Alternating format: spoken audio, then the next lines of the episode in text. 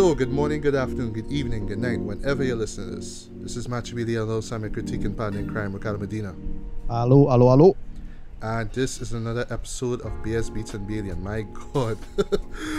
what a long time it took for us to, to, to reunite, by. I mean, Yeah, two weeks, internet. but oh gosh, it's been a long two weeks, by. Uh, we were supposed to do it last week, but you know, the internet, the powers that be decided on that one day we were supposed to meet up. No, we can't because we had no, in- well, at least in my case, I had no internet, I had no cable, and because the rain was pouring so heavily, that's like the big excuse. So, once there's like a big bolt of lightning, oh, all of a sudden everything just cuts off except for the lights. That's that's really weird for me. I don't know. Right. Yeah, but there's no. I mean, and, and yeah, this this this weather over the past week has been really ridiculous. Yeah. You know, lots of flooding in down south and whatnot. Uh, well, In south in central, yeah. Trinidad and central. Yeah. Uh, but fortunately, right now at this moment, we have no rain. I'm hoping that it at least it holds up until we finish. Um, Yeah. uh, because we have quite a lot of things to talk about here. But uh, don't worry, we're not gonna, you know, stretch things out for no reason. We're gonna just move as you know as as Right. briskly as we can. Yeah. Right. Uh, so what we're going to talk about today, we have, like I say, quite a lot. Uh, we have to run through some trailers. Well, just brief run throughs of, you know, some trailers that came out over the past couple of weeks.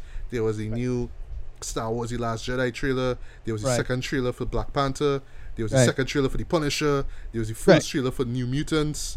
Right. Um, and on the subject of TV, we also have to talk about um, Netflix's Mindhunter, which I've been hearing quite a lot about, and I finally Yeah. got the chance to, you know, binge through the entire season. Also, you saw *Halt and Catch Fire*. Well, Right, the, yeah, the the season three, I believe season. it was. Yeah. No, season four finale. Oh, uh, season and four, series and series finale. All right, all right. So you're Yeah, gonna I'll do a review of Catch Fire. that. Um, Yeah. Also, with regards to hip hop, as I promised in my last podcast, I'm gonna be reviewing the latest record from iconic hip hop group Wu Tang Clan. The saga continues.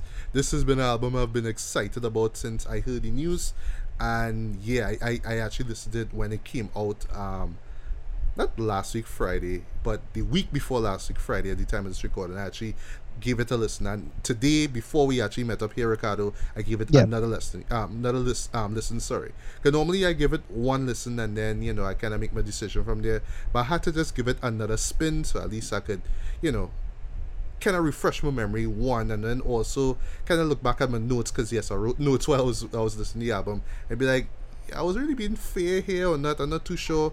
But yes i have my notes i have my thoughts on the album so i'm gonna do a track by track review of that album. Yeah. um, and with regards to movies as well, we saw the newest Warner animation film, or Warner DC animated film, Batman versus Two Face. Yeah. um, you saw a film that I was, you know, so excited to see, but unfortunately, it did not come out in the East because I guess the powers that be that run Caribbean cinemas down in the East looked at the reviews and were like, "Oh, it's too divisive. Nobody will get." But you saw it down south, you lucky bastard. So you will talk about Darren Aronofsky's Mother. Yeah. And last but not least, both of us actually saw at separate times. We saw the latest film from director Martin Campbell, which stars Pierce Brosnan. Yes, I know I'll call him his name first, but I'll explain why when we actually get to the review. And veteran action star Jackie Chan. Yeah. Yeah. Of course, we're talking about The Foreigner. Right. So we both saw it, and we will both share our thoughts on that. And yeah. All right, so starting things off, we have to talk about them trailers. But I know we're late, but yeah, talk about them trailers, boy, because quite a, a, a decent amount of trailers came out over the past couple of weeks, man. So we start off with uh, Last Jedi. Where, where you thought about the um the first, sorry, the second trailer for the Last Jedi. Yeah. Um, it re- a little reminded me a little too much. The same thing I kind of worried about back way back when in our um Force Awakens review. Uh, reminded me a little too much of Empire Strikes Back, but whatever. Yeah, Um, well, I mean, everybody who's been. I mean, it's it's easy to make that comparison, but yeah, Right. visually though, it's like they're really, really hinting at this going being like the, the dark um, Right. entry in this in this new trilogy here. Right. And Uh, but it's a solid trailer. I, I again because I'm not a big huge Star Wars fan and I'm not like to nitpick and fight down. I just just an entertaining trailer. It looked good. Um, they had some nice cuts. I didn't think it come across as, as tasteless or anything. Like the cuts how they do it with uh, Leia, uh, with the lead uh, Carrie Fisher, and yeah, it was just a solid trailer. Uh, overall, we didn't see any combat or fighting necessarily. Yeah, Um, we just saw some little flying about. We see the new little cute porg thing that they want all the children to buy for Christmas. yeah, that that looks so uh, cute though. You know. right. Yeah. Yeah, right. Uh, we see there's well some decent decent um, little alien stuff we saw, and then we saw the new AT-ATs or whatever they they calling them. hmm Um, Snoke. We're not sure what's going on. Snoke. Yeah. Apparently, Snoke might have a little bit of um, Jedi action, little little bit of telekinesis action going on. And yeah, I, I not too overhyped for it, but not too thing for it. The big interesting thing from this though is that they have uh Luke on both sides of the poster. yes. So you ever notice like okay when you watch when you watch the dark versus light side, so it's like almost as if he both good and evil. You're not sure what's going on there. Mhm. And usually the villain is almost always be in the background of every poster, yes. and Luke is in the background of this poster. So you're not sure what's going on with Luke. If he Alright, well, corrupted, Well, that, that that's not. that's a pretty interesting um observation yeah, there. or if gre- if he great Jedi, not sure what's going on. Yeah, So um, well, but I don't fight it down. So Right. Well, one thing for me though, I, I, I thoroughly enjoyed this um this trailer. I would Yeah. say though that the music that they used for the for the first trailer was way better than the one here. It was just so incredibly epic and just so dramatic. But here, I mean, Right. the, the, the, the score is serviceable. I can't I can't knock it down. And of course, Yeah. visually it looks great. I like that we see a lot of things, but they're not telling us what the story is really about. Um, I also like the fact that it raises a lot of questions um, in the whole Star Tre- uh, Star Wars sorry universe, uh, preferably with um, Luke Skywalker, Rey, and Kylo uh, Kylo Ren. You know Yeah. exactly what is their relation going to be. You know, right, I I, I, I was you know I, I was actually kind of amazed to see how powerful Rey's powers have gotten. You know, and it kind of looks like she maybe she hasn't received that much training from Luke. You know, maybe it's just him starting off with her kind of wa- aw- awaken those powers instead of her, you know, Force Awakens derp, right? Um, but the whole big question is, will she actually join the dark side, or will she join with Kylo Ren? Are they destined to be to um to, to join forces? And Right. what is going to be the, the fate of Luke? And for a lesser ex- and to a lesser extent, um, Leia. You know what I mean? right. So you know, those are the questions there. Like I, I really don't want to think that they're gonna kill off um Leia. I mean, if if it has to happen, so be it. But I just want them to do it. I, I don't want them to kind of, you know, half-assed. it. It just has to Right, be. uh, yeah, I can't- because- you know. Yeah, I don't know because as far as I know, she's not gonna be in episode nine at all. So No. I don't know what's going on with that. Yeah. Um, but yeah, more than likely they'll probably the way it's cut as if well he gonna kill now. Yeah. Um, you know he kill his father, No, he had to kill his mother. So you ain't sure what's going on with that. And because the character um so similar to Anakin in so many ways, you just see him flying about, moving about similar, already reminiscent to An- Anakin in the latter half of the Clone Wars. No? hmm Um, so I don't know. I mean, we'll see. Yeah, we will see. I- we'll see. Yeah, I, I, I tempered. Okay, I'm not too too too hyped over this. Um, but it was still a solid trailer. I enjoyed the look, the visuals, that- especially that opening shot with him looking over the um all the stuff building inside a ship. Oh yes, yes, yes, That, definitely. that was pretty cool. I thought. Yeah. Yeah, uh, yeah and uh, not too again not too too hyped, but hyped. It was like fine, looking right. good. Yeah. Ah, yeah, um, um, I, I am worried about, you know, the, the announcement that this is going to be the longest Star Wars movie ever. Right. So I'm like, Yeah, well, long, Alright, long, yeah, longer film.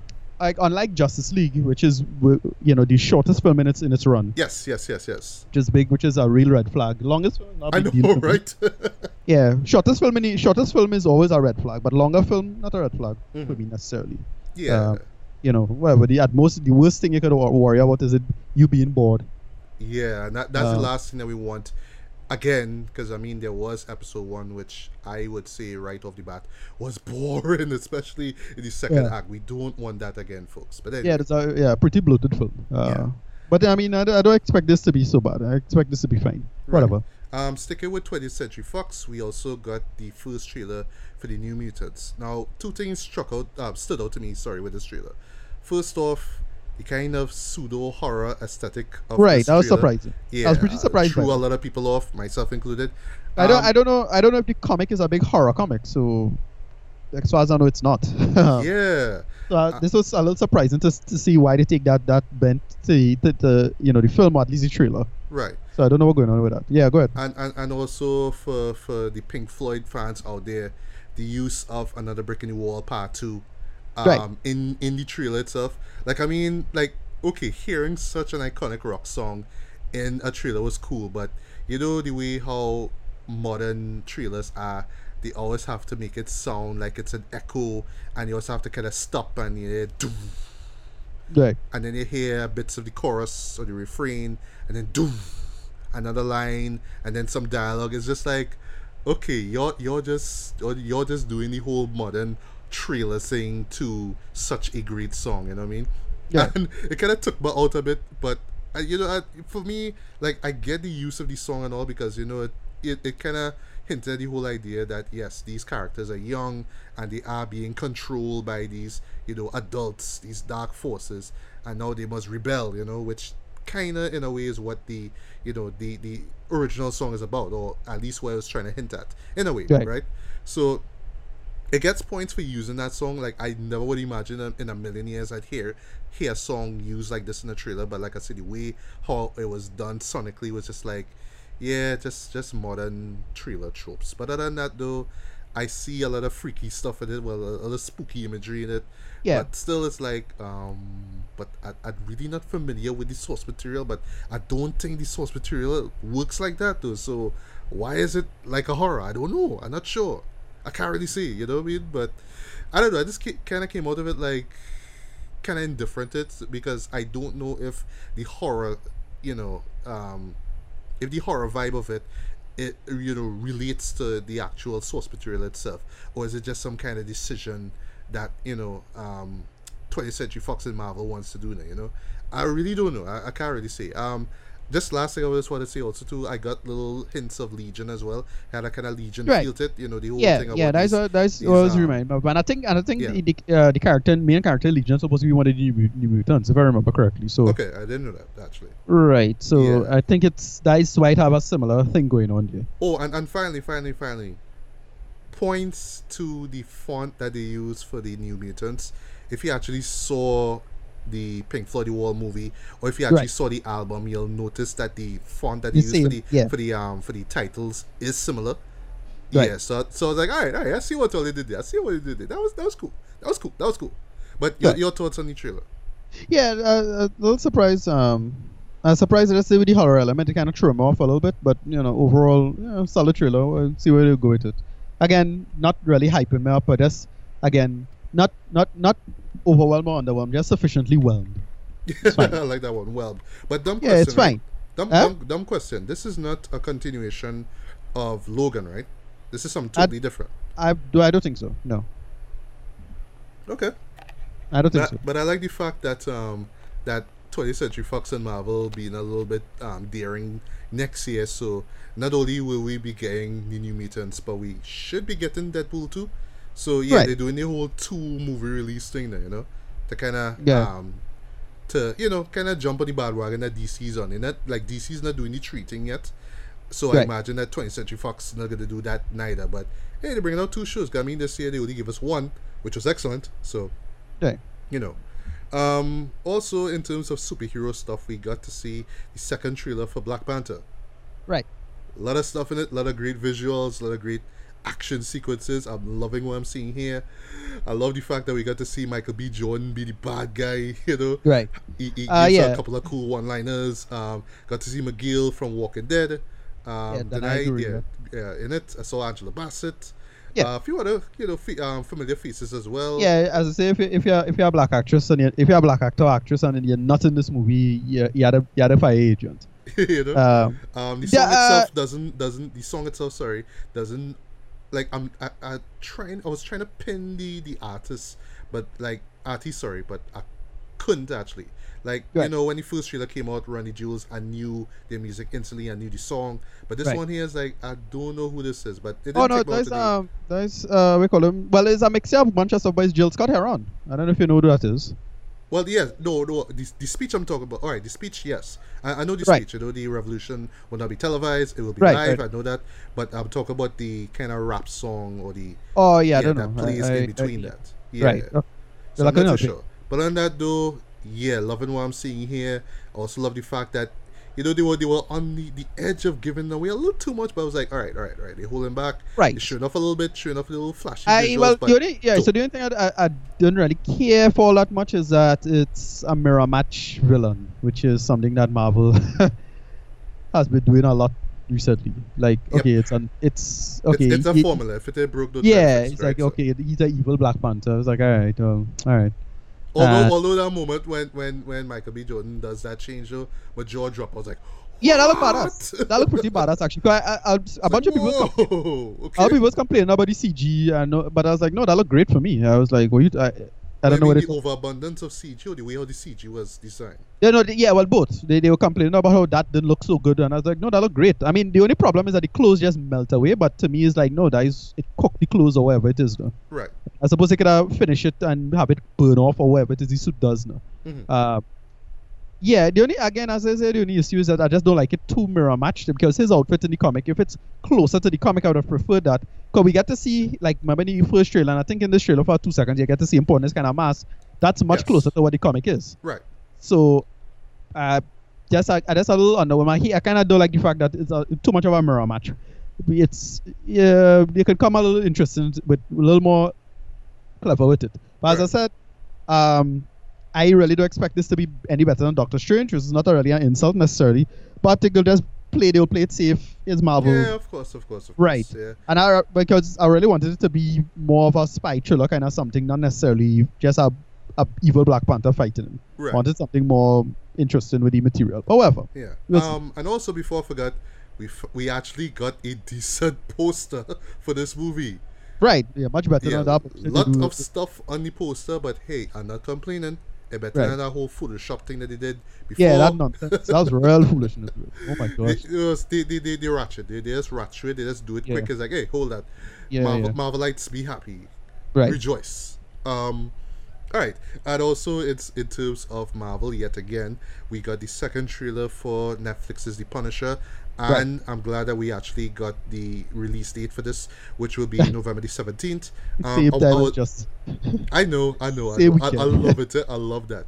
Uh, Well- I was worried at first because of the whole Vegas shooting thing that they would have Right. held back on the release of this trailer. Uh, Well, right, sorry, not the right. release of the trailer really, but just the release of the Well, show.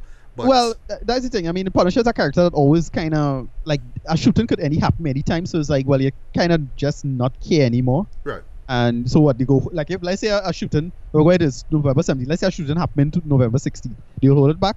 Probably not.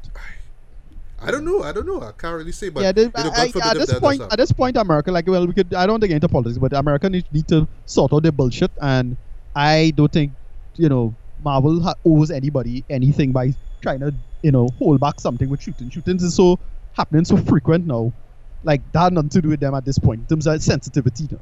Like they Agreed. shouldn't have any kind of moral qualms about that, in my opinion. It's Yeah. just America need to sort out the gun control and all of that bullshit arguments, right? Right. And mental health or whatever it is issue they refuse to show, to sort out. It's just the access to guns, dude. That's, Whatever, that's a whatever, real whatever. thing. I not getting into politics. yeah, Point not, is, not getting into that either. right. But Point is, Marvel should just release the damn thing no matter what.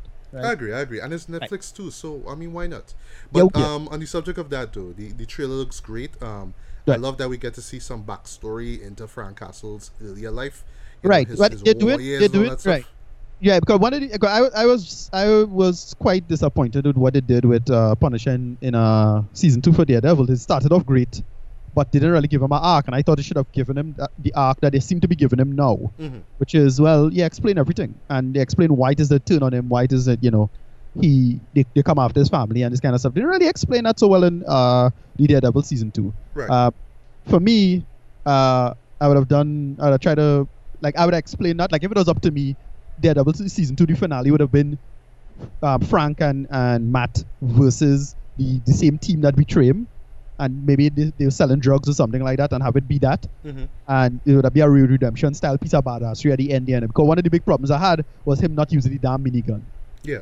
That was a, I had a huge problem with that. Whatever. Right. Um, this trailer looks solid. It it not looking again sufficiently whelmed. Uh, not nothing particularly out of the blue that impressed me, but at the same time, nothing particularly noteworthy bad or anything like. It's not Iron Fist. It's No. not.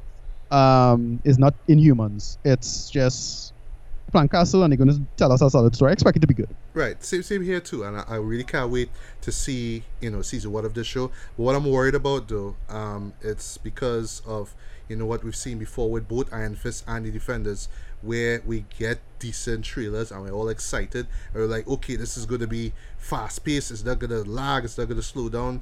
And then you see it for yourself, and there's moments that drag. There's episodes that drag. Yeah. And Yeah, not yeah, as, it- as extraordinary as you would have wanted it to be. Right. Even though Yeah. you have such a great character in the forefront. Right. I mean, in the case of they, they, you know, I say, Iron Fist just made one grave sin, and that was just not having good choreography and in the in the action. Um, that was my problem with it. I mean, I didn't really give a shit about the story all that much. But I give Um, a just- shit about this story. I'm sorry. I yeah, I did, but I didn't. I didn't give it. I mean, it, it's there's only so much you could do with Kunlun and whoever it is because that all of that mythology stuff is like is that like is is up to you and not your care, right? You gotta care about the characters, and that is the most important part. Right. So I didn't really give a shit about like his, the arc was fine. It was normal. It's just you're doing freaking Iron Fist. Iron Fist is supposed to be the best martial artist in the Marvel universe, and you give us that bullshit. exactly. So and that's then, the and then now with the defenders here, where it's like, all right, we have the four together, you know, right, and you still got moments where you had the hand talking about, oh, we need to go Yeah. back to Kunlun. yeah, yeah, and yeah, all of you that don't bullshit. need to be a hero, and you know, just dragging, you know. Right. And with, with, with, with, I I think, well, you know, Rand as a character not really well well thought out in this MCU. Well, I say MCU, but I don't know if it's still MCU ever. And I just think, all right, with, with Frank Castle, look, you know, um, Shane Meng is a good actor. oh yeah, uh, yeah, yeah. Yeah, he's a solid actor. He's a, he have great screen presence, much much better than than Finn, uh, Finn Jones, and he will just he'll just hold it. It don't take much to because it don't take much to, to have me entertained, right? Just do kind of like what the comic, don't fight down the story, and then just go a little step further with a couple little twists, and you should be fine. I'll give it this amount of ten, and you move on. Like I don't expect anything brilliant from season one, right? Daredevil was a big surprise, and I expect that level of quality. Right. But that's Daredevil Daredevil's a unique character. Daredevil Daredevil's a character that have a lot to work with. Yes. Punisher, not so much. I mean, it have some good to work with, but not that much to work with. As I said before, with the rest of this, this um DC, sorry, I saying DC, Marvel, Netflix stuff. Uh, to me, they should just, I, th- I think they should just skip um season two uh, for for both um Luke Cage and Iron Fist, and let's go straight to, let's go straight to to Heroes for Hire instead of wasting time with this because the, the Punisher stuff will just make them look bad. Um, I didn't hate Luke Cage all that much, but it was a bit of a letdown, especially after Cottonmouth died. Uh, so yeah, I uh, hyped. I want to see it. I'm waiting for it, and you know, this i i- having it embarrassed, slightly embarrassed Justice League might be a little funny to me. I know, right?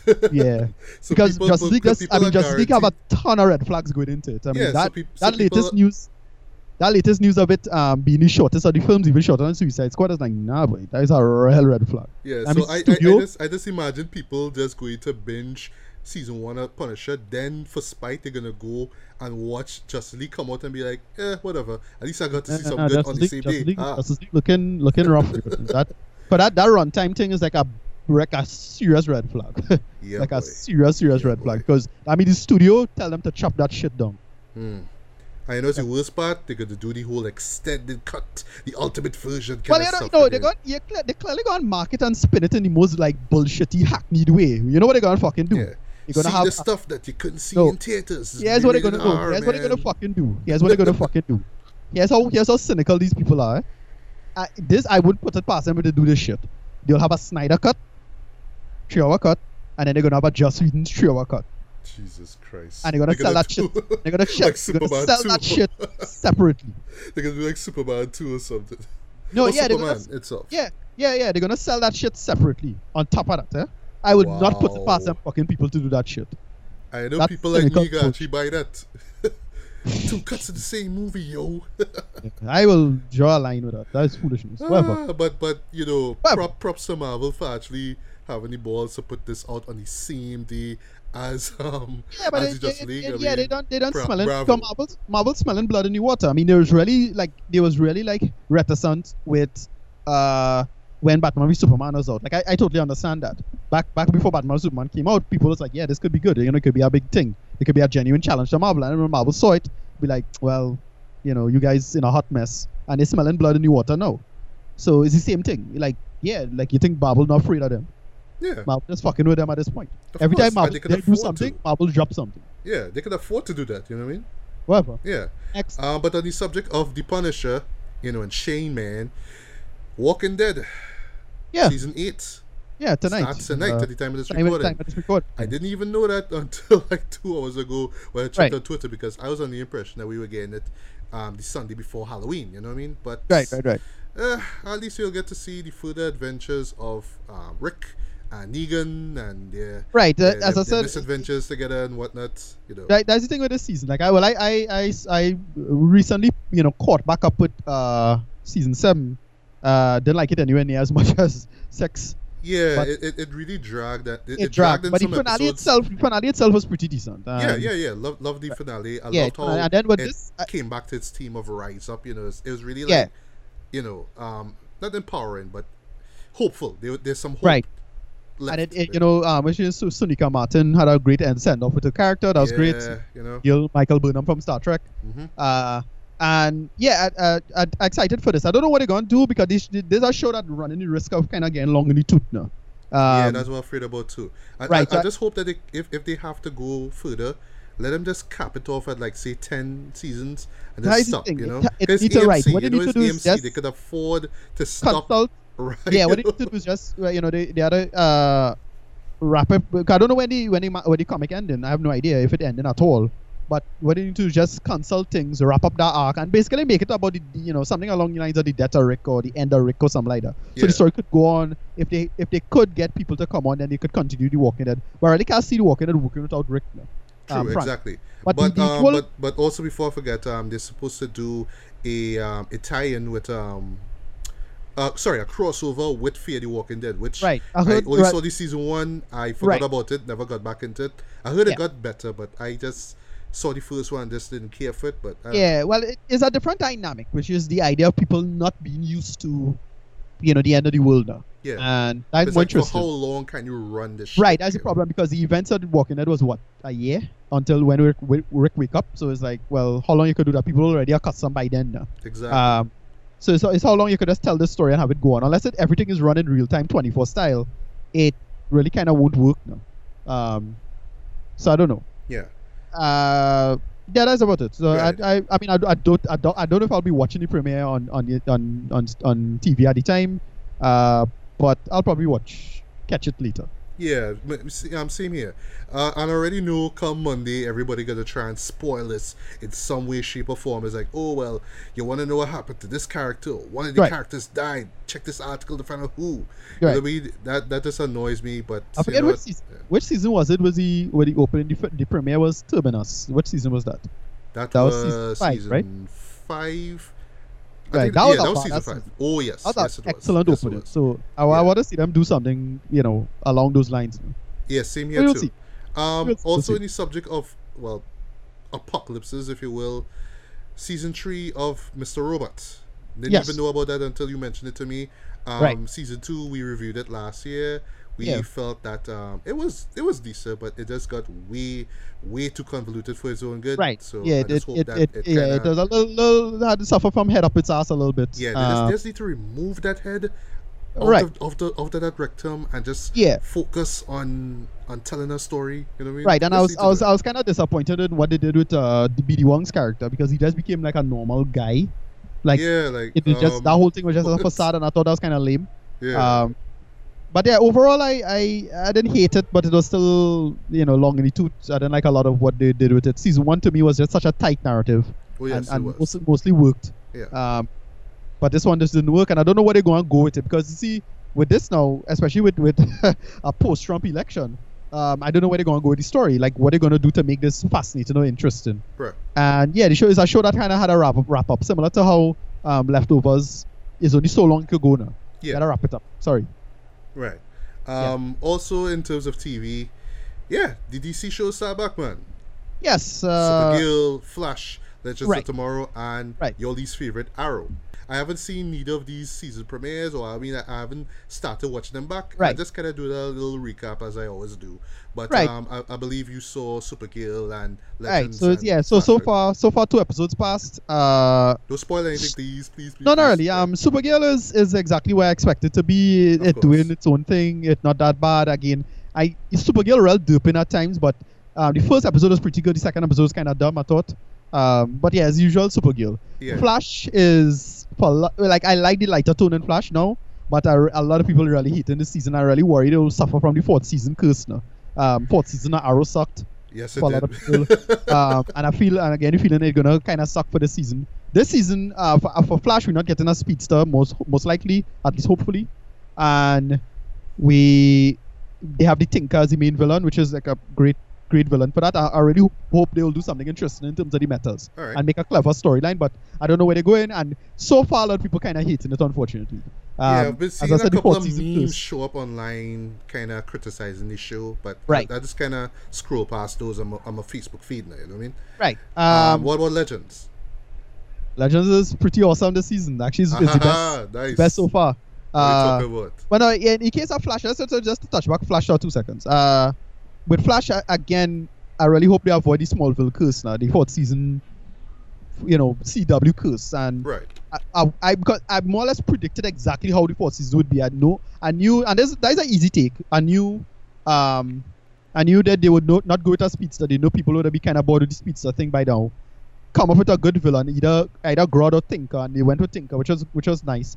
And they, they just had to come up with a smart plot, and I really hope they come up with a smart plot for the season without Flash having to worry about stuff. So Right. we'll see. Um, Yeah. let's just tomorrow. Pretty goddamn awesome. The story going a great going in a great direction. Okay. Um, don't, show don't, don't, tell me what happens. I Right. mean, I remember how the last season ended, so I just want to be surprised by right. what happens. It's it's pretty much Men in Black now.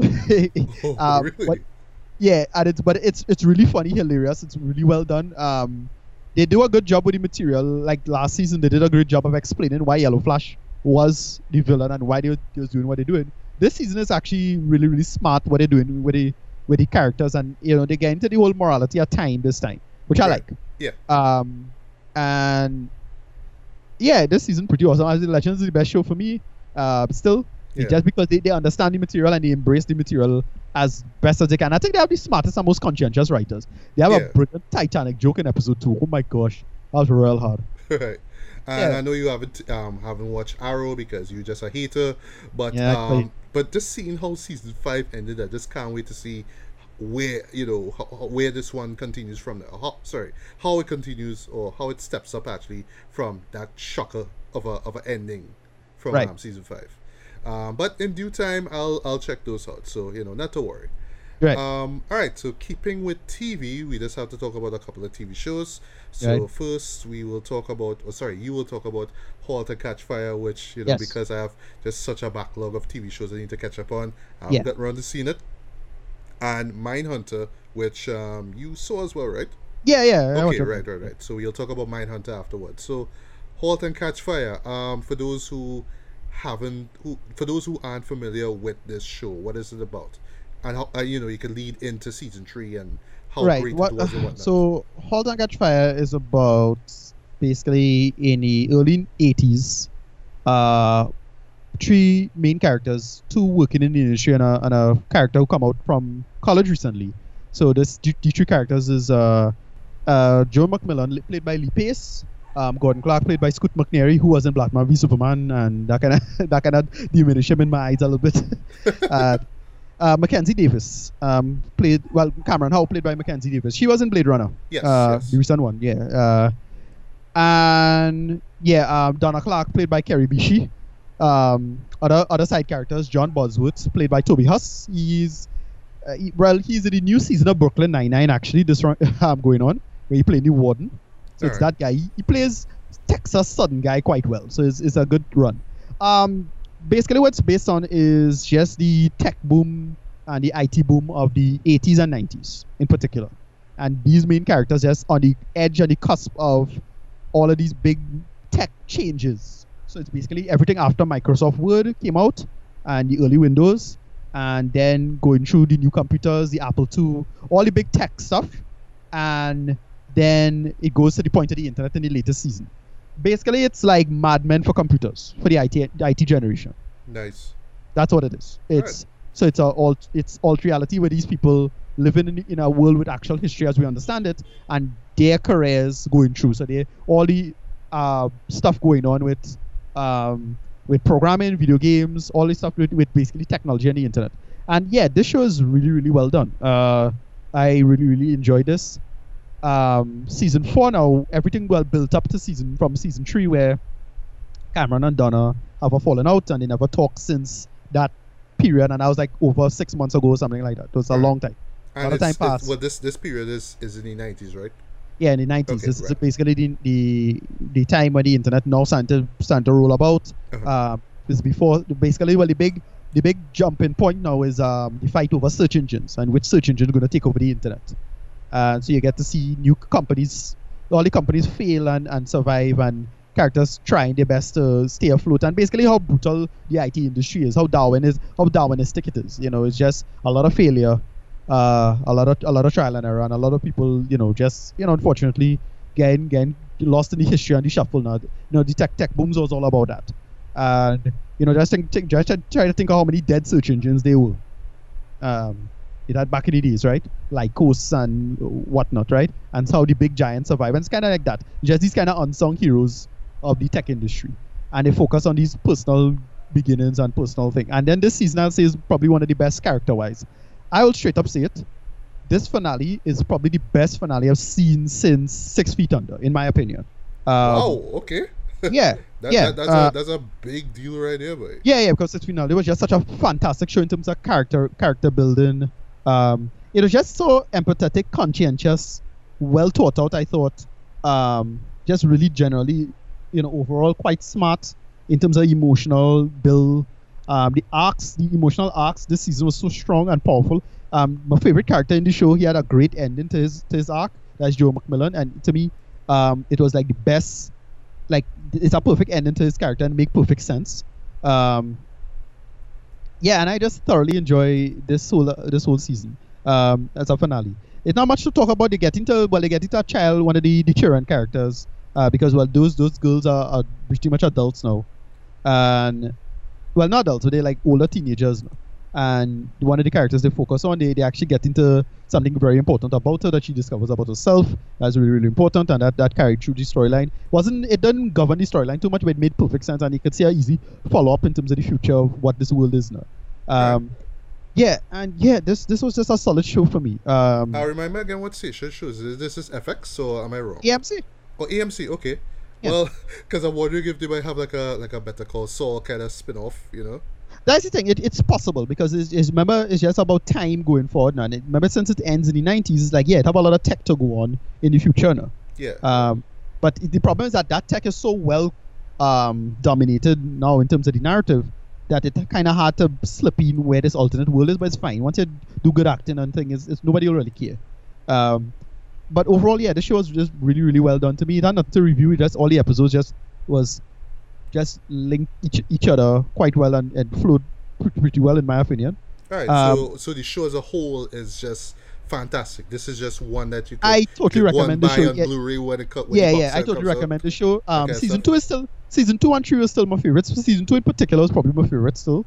Um, but it just totally work in terms of the arc, why these characters work, and again because you don't have to be a big tech person to be into it. That is my main point. Um, yeah, it, it helps and you, you know what the what the context of certain things are. Like they made the context of um, just things happening in the nineties. As usual, things happening in the eighties. Movies they saw, pop culture, just stuff, time passing, and uh, yeah, I just had a I was a big big fan of this. Uh, Right. loved it. Can't say I can't say uh, hated any of this. It just totally worked. And yeah, it was solid business to me. All right, so we'll definitely be seeing this in your top ten best, More or than whatever, likely, whatever number you have for your best TV shows of the year list. I only have like two or three. Eh? Okay, I try to come up with like ten right now What for TV shows? for TV shows. I know it's quite a lot. Uh, Um, but, but basically, like what I did last year is just kind of ran through the ones that that stood Right. out. So it wasn't like an exact list as the you know the the albums and the movies and stuff. It's just Right. TV shows that stood out to me. I just Right. kind of just ran through them. Yeah. Alright, And, but- but, yeah, um, as I say, as I say, yeah, just you know, just I I, I enjoy. Yeah, I, I'll say as again, not six since not since Six Feet Under, I've enjoyed a show and a finale this much. Um, very thoughtful, empathetic, conscientious, simply brilliant and beautiful in his writing and characterization overall. Uh, for Right. me, Well, Uh, I, I have a feeling that I'm really gonna enjoy this show. I'm not sure, but I don't know because it's a, it's a nerd show, so I'm not sure exactly. But I, I enjoyed Uh, it. and you see it, I'm not gonna enjoy it. You might. I, we don't know. Ah, but that's good, um, good, the, good. the emotional arcs this season was powerful for me, and I'll say the, the well, uh, yeah, and I'll say a bit biased because the they do a, a of relationship in the show that yeah um, totally hit home for me um, with with two characters, and I was like, yeah, this make real good sense, and it, you know I totally understand where it coming from because I went through something like that. Um, Yeah. So it was like it worked, Okay. totally worked. Yeah. yeah. Uh, so rating wise, so you want to give it a rating? Yeah, I'm gonna have to give this a rating. Yeah, I'm gonna be giving it like from something along the lines of a 9.5 out of 10. Uh, Woo! Are we talking about? personally. Yeah. Um, tot- a lot of it totally worked. Um, for me personally, again, probably biased. If I could, if I had to, I had to get all objective about it, I'll probably might give it a lower score. I'm sure, but I have to review the whole series as a whole to give it a proper score, if anything. Uh, but for me, it just totally worked. Enjoyed it. Character arcs worked. Liked it, and yeah, that was that's it for me. All right. Okay. Yeah. So um, moving along now, we're going to talk about um, Netflix's Mindhunter, which was, Right. you know, it's, it's just one of those shows that for me now, you know, like people, um, they weren't really talking about it on Facebook that much, but like um, word of mouth now, basically, like Right. a couple of friends of mine actually was talking about how how great the show was, and you know how it's one of those shows that you just so focused on, you just can't wait to see the next episode. You know, it had that kind of thing. But I, when I when I went to this um this show, I honestly had no idea what this thing was going to be about. Um, all I knew it um, was that it was directed, or at least some of the episodes were directed by David Yeah. Fincher. And just because think- of the think- name alone, I was instantly I was instantly thinking of two of his most famous movies. The first being Seven, which is one of his greatest uh, Right. movies to date, and one of his most underrated films to date, Zodiac. Zodiac, yeah. Yeah, which Uh, yeah, is it's- so goddamn much- underrated though. it's pretty much a lot of that. So what they do with it is it's the they do a okay, it's a re, it's a somewhat hyper realistic approach to telling the history of serial killers. Yeah. So and even right down to the phrase serial killer. Right, Like, I didn't even not- know it was leading up to. Oh, this is where it came from. All right. Right, all right, but cool. so it's not so it's not realistic. It doesn't feel realistic. Because a lot of the dialogue feels strange, right? I remember when it started, I was kind of hating the dialogue, and I was like, "Oh no, it's it's Sorkin dialogue. That's what okay, it is." Okay. To, to me, That's it, very- it kind of came off like, like you know, honestly, you know, you may laugh, but honestly, I was wondering, is this based on a true story, somewhat, or is this Right. based on the account of uh someone in the FBI and his Yeah, well, it's- experiences it's in this? It's So- based on a it's based on a book, eh? Yeah, I I, I know Um, yeah. Um, it's name based of on it it's is based on the called films. Well Mindhunter. That's the name of the book. Right, Inside based on the book. Elite serial crime unit. Right. Um, but the, the thing with it is that it's the probably the, the thing with this is that because they're doing it, I, I think I seen it because a lot of people complain about the dialogue and the acting, but it really feels like a kind of like it, it. You see how when they, they started acting in the beginning, it felt like how remember when, remember when in Gone Girl the beginning, how Rosamund Pike had this kind of weird approach to things. You Yes. wondering what the fuck going on? Yeah. Because at first you're thinking it's bad acting, right? And like, no, it's characters. You're not sure if they're kind of sociopathic or what going on. Yeah. It has yeah. a Sorkin. It has a very Sorkin style dialogue, and because everything is, uh, it's it comes across a kind of gumshoe old detective deconstruction instead of actually being realistic. Yeah. And once you see it like that, then it makes sense and sort of flow and work better. Um, for me, the first Right. episode I didn't really care for, and then it started to pick up for me. And then when they introduce a character, which I really liked, um, when they introduce him, uh, that's when it really got good for me in terms of the dialogue and, and the flow of the story and then and all of these things. All right, Uh, you're, you're- not referring to. Well, all right. I'll just just kind of run through the, the, the premise quick and then jump into Yeah. characters. So you'll tell who it is you're really referring to, right? So, um, it's set in um 1977. Yeah. This is around the time, you know, right after. This is long after you, the whole Manson murders and you know all that stuff. Uh, yeah, So, Son yeah, of Sam. Son of Yeah. Sam and all that kind of stuff. So people Yeah. are aware that yes, there are people out there that well, psych, uh, psychotic people who Yeah. just you know do all these, you know, graphic, heinous crimes and stuff. And the lead character, his name is Holden Ford. And Yeah. it's Leo sticking hold the fort. You know, I, I don't know why. Well, I was just thinking- something well, with those he- names was just kind of like hinting he at named- some phrase, some old phrase or something. Because we Yeah, have um another guy called Bill Tench, So it's Yeah. like Bill Trench, you know, some weird like that. it- Oh, oh, that's where he's going. Because when I saw Holden Ford, I was thinking the two cars now. Because Oh, it's about right. a Sri Lanka called Holden and then Will Ford. Yeah, yeah. Yeah, go ahead. Right. So that guy, he's he's played by Jonathan Groff. He Yeah. is uh, actually a young idealistic agent in the FBI, right? Yeah. Um, and what he does, he, he he studies these cases, right? He, you know, he he lectures. Um, he, he actually lectures other agents on the whole, the, just the whole issue of you know um psychotics and basically what Yeah. goes on their head but you know at first it starts off as how to deal with them if you're caught in a situation if you have to arrest them if they have somebody uh, if they t- if they have somebody um, um taken hostage Right, how yeah, do yeah. you react in these situations now? so it starts off at um like that at first But Yeah, because-. Yeah, that, the opening is this brutal scene they do. yeah, well, at least the way how it ends though, it's Yeah, and it's just done in one take. I was like, wow, they actually pull Yeah. that off. Jeez. But Yeah. anyway, um, but he becomes more and more fascinated with just the, the mind process of Right. a psycho, you know. So um, he he teams up with a, a special agent by the name of um, Bill Tench. Actually, one of my favorite characters in this um, series here. Yeah, I, I liked him a lot as well. Yeah, he's the more experienced. Well, you know, in these type of shows, these kind of buddy cop shows, you always Yeah. have to have the the, the cynical character. Dumb right? shoe, yeah. The, yeah, the one who always kind of doubts, like you know, you know, he's lying to you. You know, you know, you shouldn't trust him. You know, he's that type of person, right? So while they're going along, you know, doing all these different lectures all across the um all across the United States, they actually visit different prisons and interview other well sorry random serial killers like really famous serial killers. And this is one thing i really love about the about this show here is that they don't show you the crimes themselves but when the when the killers themselves explain in detail what not just the crimes that they did but what led them to do it it is so graphic. It gets under your skin really quickly you know? Yeah. so it's not so it's more like tell don't show. And when they do show you it's mostly done by photographs and i love the way how the editing works here that they'll show you this very very very graphic photo. And it'll just be that be be on screen for like about two seconds.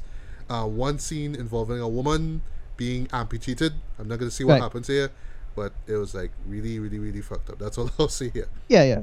but while all this is going on, um, they happen to run into different crimes or different, um, yeah, different crimes that are linked to you know possible serial killers, and they try to solve it as best as they can, whilst not getting on the FBI's wrong side because you know the FBI kind of just just allowing them to do it, but they don't want their their name to be desecrated, you know, or exposed, or certain things that they're doing, or what they what they're studying, or whatever, or just facts that they know being exposed or being revealed to the public.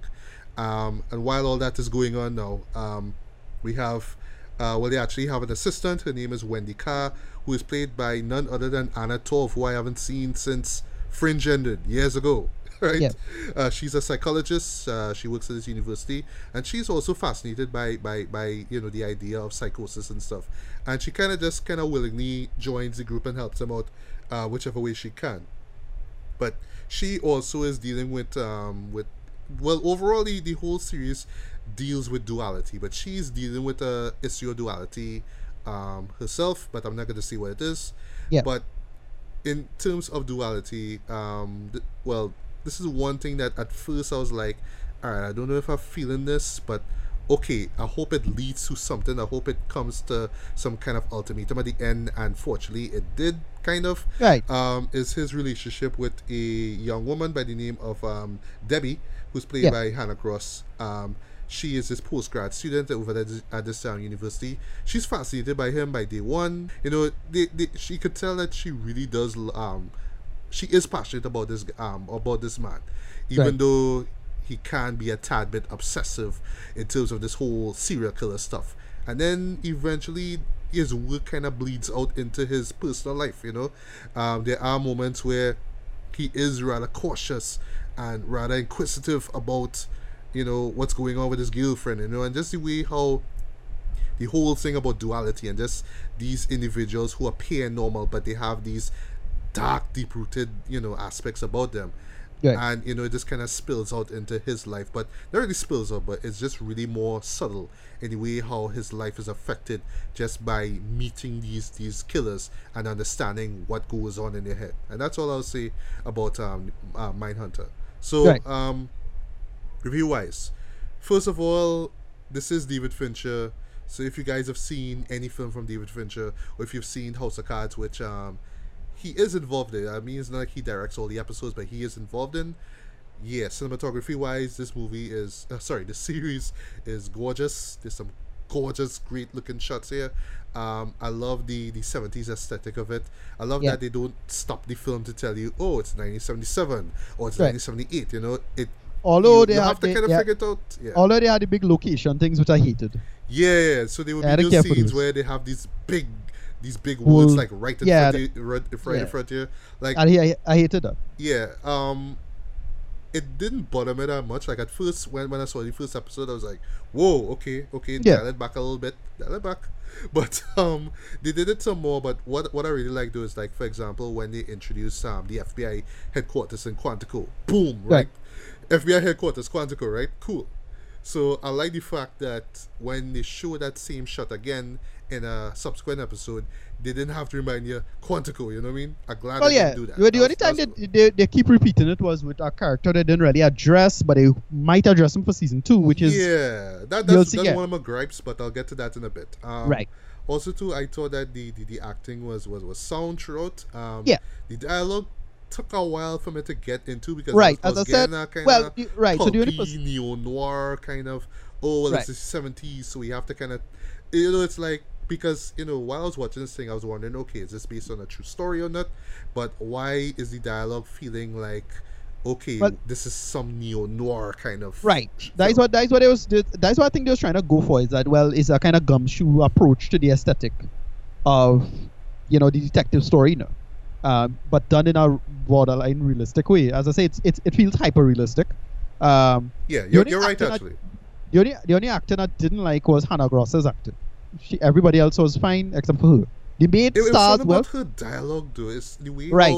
she delivered so dry. It's something Right. It's so a lot of it didn't really work. way. Yeah, I, I don't know. Um, something about it didn't Hold on for. Ford, Holden Ford, I didn't like some of his dialogue as well. But then when they explain, when you kind of learn about his character and why he is the way he is, um, then it's like, oh, okay, I kind of get why he is the way he is. He's really, Yeah. really naive and he really goddamn arrogant and he's straight up unlikable at times. Yeah, uh, yeah, that that is true. I mean, I, I, I like the fact that he's so eager and he wants to do things and learn things. He's so Ah, but inquisitive, but, at- at times it's point- like, all right, dude, just you, you're being kind of a dickhead. Just just You know, take it easy. coming down to the end, you just, you just kind of piss him off.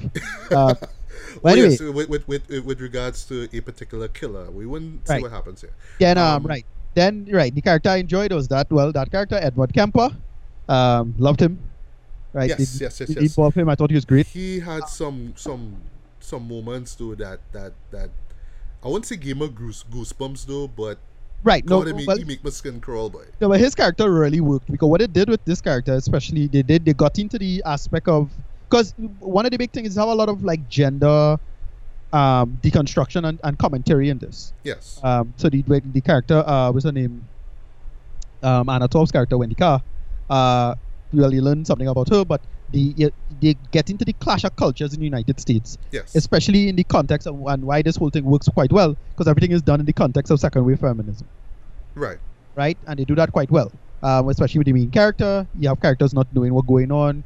Um, they talk they talk a lot about basically the idea of male psychopathy being almost entirely a male thing. Yeah. psychopathy in this form is almost entirely a male thing. All the characters is, is some kind of um, in, insecurity about their sexuality in some way. Yeah, Right. there, there- there's even a part where where Holden himself mentions, well, back in the days, the FBI didn't even allow women, or you know, women Right, not even right, right. supposed to hear certain words, you know, when right, they when exactly. they uh, when they And- and interrogating they, they guys. into, know. right, they do that really well. And then many of the cases occurring in the, the very conservative parts of the country. Yes. That also worked and makes sense. But it gets into the idea of just um, just the idea of uh, well, the the what's her Wendy Carr's character, where she from? That is that is Boston, which is like really liberal left place, and it being so distant from where she have to go, right?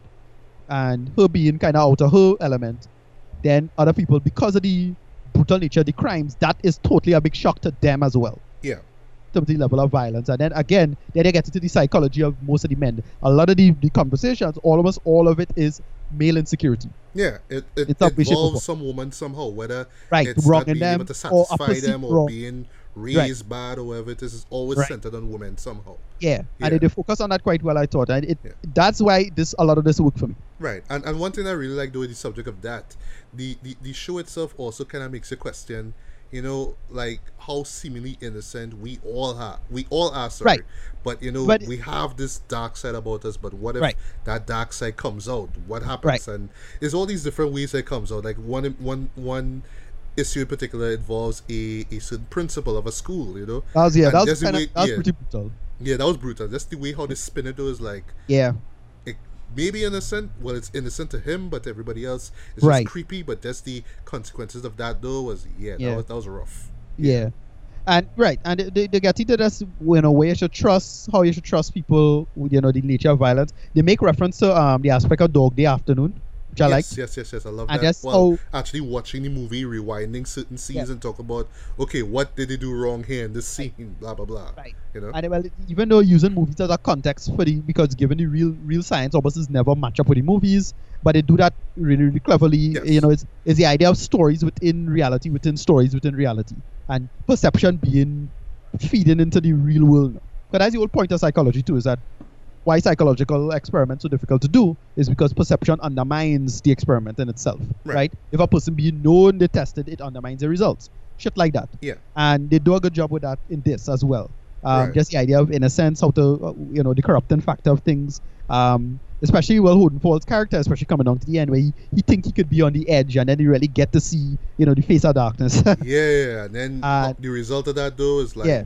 Yeah, he, he, he, he kind of looked for that though at the very Yeah, end true, of it all. It's like Yeah, and- thought it could go that far. No, no, no, Right, no, no, right. no, no. yeah, no. and they, Um, make, they make it work. They make yeah. it work for the most part, and then they do a little. Now, clearly, the way this setup is like, well, a season two clearly coming because it, it come across as a little Yeah, cliffhangerish. Right. and and they had a bunch of like ending like they had a bunch of character things that they just um I don't think there's a big spoiler but uh little little side character things that had no like don't go resolution. anywhere It just kind of just stops. like really. also a, a simple example is when she's keep feeding the cat um thing and then did, when she went for the food they started set of ants in it yeah, so it's like the cat dead the ain't sure going on but why even go there with that exactly. like Yeah. um, Um, but on the subject of that though, um, this is one of one of one of one major gripe of, of the show is that they, they, they set up a character, this E- ADT um guy, yeah um, serviceman. I think that's what he's calling the credits. He Right, has okay. he has no he has no name. He just Okay, I don't know he, his the guy was, who yeah. works at ADT, right? right And they were setting up like, okay, maybe he's going to do some crime or commit a murder. Right. But then it just kind of ends where maybe he's about to do it, or maybe he changes his mind. It's just But up I to the viewer to decide. But you know, it's it's easy for us to assume, okay, in season two, maybe Holden and Bill are gonna face this guy. after this guy right yeah exactly But still, why tease us with this when you Right. have all these other things going on? I felt that they could have did- handled yeah. that a lot better. that didn't, that didn't go anywhere I thought Yeah. and but the thing is it, it's implied that he already did the crime that's the Right, implication right, right, right. Especially because you saw. Yeah. you saw him doing something with Yeah. with some drawings and it's like okay something happening here and it ended right there and I was like all right Yeah. this is clearly a season two coming hopefully Yeah. Um. Also, Uh, too. Well, just on the positive side, um, the musical choices though I, I thought were Great. excellent though. A lot Great, of yeah. a lot of top forty hits. Not Yeah. too much though. This is not Dazed and um Dazed and Confused here. It's not like a whole soundtrack of like the best hits. But you do get these like songs like, although they just had to train at Afternoon Delight, right? Yeah like I don't know, like every 70s show that I see, I think even right down to the nice guys always have to throw Afternoon Delight. I, I can't remember if that Arrested, song was there. Arrested Development Joe that's a Yes, classic yes, yes, example. yes. Classic example. But it's like, all right, we just had a have that song that people always remember from the seventies. Let's throw Right. that in. Um, but, also, the in the context of this in the context of the series have a really dark spin to it now yes, because it you, does. because if you Yes, know what does. Afternoon Delight is about then you realize ooh in this context it's like all right that's kind of creepy though Yeah, yeah, Yeah. And and well, that's well, the major gripe though is what you do with that with that ADT guy. But minor gripe though, and I'll see this just for people going into this thing expecting just based off of the intro to the first episode. Um, this is mainly a drama. This is mainly like a police procedural Yeah. drama, but you know, this is not like you know you're gonna expect some level of violence or action in it. This is one where you have to kind of focus and concentrate on what's going on. And for some people, you might find that to be uh, you might find that to be tedious. You might find Yeah. this thing to be boring or whatnot. You know, but because I was just so intrigued by you know just them going deep into the mind of this of killers in general and trying to figure out oh is it is this a pattern is this some kind of formula that we could you know figure out I don't know Yeah. but you know I, I just find I just found myself rather intrigued by it you know um it feels more Zodiac than Seven, where you know you have yeah. characters trying to solve crimes, and most times they do, but most times they don't, or they think they solve the case, but it kind of doesn't. It doesn't really solve exactly. You know, it has that kind of feeling. That was one thing that people didn't like about Zodiac is that for its close to three-hour runtime, they didn't really catch a killer, did they? You know, but still, just the the whole just the characterization and just how these policemen, well, in this case, FBI agents, really try to figure out what went, what's what, you know, just what what what makes these killers tick. I I thought Yeah. made for a very intriguing film. Not so much a show that I would go back to in, in a hurry, but it was intriguing. It did keep me, you know, focused for the majority of its um, for its ten episode, you know, ru- um, runtime. Right. Yeah. Uh, yeah. Uh, this largely, I would have preferred to have that guy's arc sort itself out. Like to me, they could have do the whole thing with with um, gosh, his name Kemper, I think. Yeah, yeah. Kemper.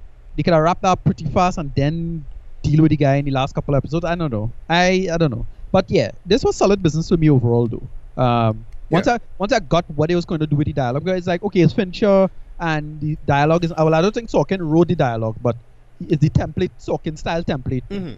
I want you to look for it there. It's fine. The dialogue is fine. The acting is fine. It works. Yeah. Um, they do decent character work in my opinion. Um, everybody, everybody I liked. Almost everyone I did. I don't think another character I didn't like. Everybody worked. I thought. And then they do the whole internal affairs stuff, which worked as well. Yeah. Um, yeah. Overall, I, I give this a side with my ratings. I give it like a good seven and a half out of ten, maybe eight Alright. out of ten. that, that that's fair. Okay. And it'll get hon- it should get an honorable mention, I think, at the end of the year. Yeah, yeah. Yeah, Um, not, not um, my best. It, it I've seen it- I've seen it before, and some of it felt a little on the dated end, um, but it fit with the, the old seventies aesthetic anyway, Right. uh, because everything was uh, because everything was so. Again, I, I call it hyper realistic because it's not realistic, clearly, Yeah, but but, it's it kind of feels real in a way. Right? But it's done right, but it's done in such a way that it feels like the movies of the time, Yes. but explaining the real aspects of that history yeah. of how real real crimes were. Uh, I thought they would have made. I thought we would have gotten to see uh, Charles Manson, but we didn't. Oh, you know, that would, that would have been interesting though if we got to Yeah. see him. Um, Yeah. For me, I would give this a light four to five stars. Yeah. Um, I think it deserves the praise it's gotten. Um, Yeah. I know some people are gonna hype this thing up, but I don't think it deserves well, that much I've, hype.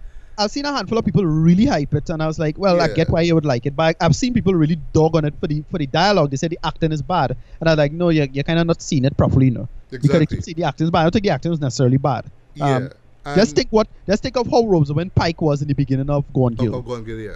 And, think of that. I remember I thought that was bad too, and then oh shit, the, the context of that behavior made perfect sense later on. Yeah. Yeah. Exactly. Um, and I imagine people will go into this thing just off of the, the title alone and expecting like Hannibal again, you know what I mean? Right. kind of psychological horror or thriller, but it's not. It's uh, more drama than crime drama, if you will.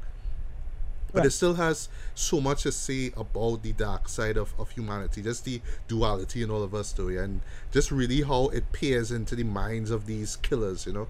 Uh, you're not supposed to sympathize with them, um, but at the same time, you do you do feel kind of scared or kind of freaked out by what you hear from these guys, but you do understand that it's something deep rooted, something that was developed over time, though, and you know it kind of makes you wonder, you know, is there some kind of darkness inside of me that could come out and you know Right. manifest itself in, in in crazy ways too, you know? So I, I like that the, the, the that this series had me thinking like that. Um, I wish we could have gotten a little bit more of you know that side character. Like I said, I like you know them Yeah. actually using what they learned. Although they do, eh, they do apply what they learned to, uh, you know, they, they do apply it um, in the particular cases that they are involved in. But I just wish that we could have gotten a more satisfying conclusion with Right. the end. I mean, we do see a character arc play out to a, a specific point, and I kind of saw it coming. But you know, I wish that we could have gotten it, just really gotten something a little bit more solid in the end. But overall, this is still a, a, a decent enough series. Yeah, I, I do see this as an honorable mention as well too. It's not going to be in my, in my in my favorites for the year, but this is definitely one they should check out though. Um, so you know, if it if you have no problem using your brain for you know the majority of ten episodes, then yeah, give this one a look. Right. All right, and now we're gonna get to an album review. So, around the time when Eminem dropped that freestyle at the BET Hip Hop Awards, Right. and everybody just went ape shit because he was like, "We fucking hate Trump," and ah, and all that kind of stuff. Right. One of the most iconic rap groups of all time actually brought out an album. Well, actually, a few Yeah. days after, since that uh, since that that freestyle came out. But just quick little detour um, on the subject of that of that freestyle because we didn't really talk about it because you know we were supposed to meet up and whatnot, but we just didn't get around to it. What were your thoughts on that on that freestyle? Were you impressed by it, or was just like, eh, that's that's Eminem, that's being Eminem? Yeah, yeah. I didn't really Whatever. care about it either way. Um, people make noise. It was kind of funny. It was kind of clever. Eh. Yeah, the, the, the I Fantastic. Four line get get quotes though. Right. It had Yeah. moments. It Yeah. had moments, but then, uh, overall, it was forgettable for me. I, I just want to hear like a like a uncut version of this. I just hate the fact that we, we get censored though, unfortunately. Yeah. Um, but it's just that it just sparks so much conversation, you know, amongst people, and you know, people saying, you know, you're like 43 years old, man. You're not supposed to be talking about those things, man. You washed up, man. And it well, it's only well, and, and usually it's only idiots on the internet started to respond to it in the worst way. Like so, all these conservatives jump on it yeah. the And you're dumbest way. insulting white people when he say Right, when he was just dumb. mimicking the rednecks, it's like, no, that's not the point, dumbass. Whatever. Wh- Whatever. That's, it was it was kind of too dumb for me to care. The actual freestyle itself is fine. Whatever. I Yeah. I just couldn't get myself wrapped up into this one. Yeah. Frank. Right. So while all that was going on, well, actually a couple days after that, that that freestyle um, aired on television and then came out on um, on YouTube and was number one on trending, which is like a big plus for BET. They must feel so happy for that.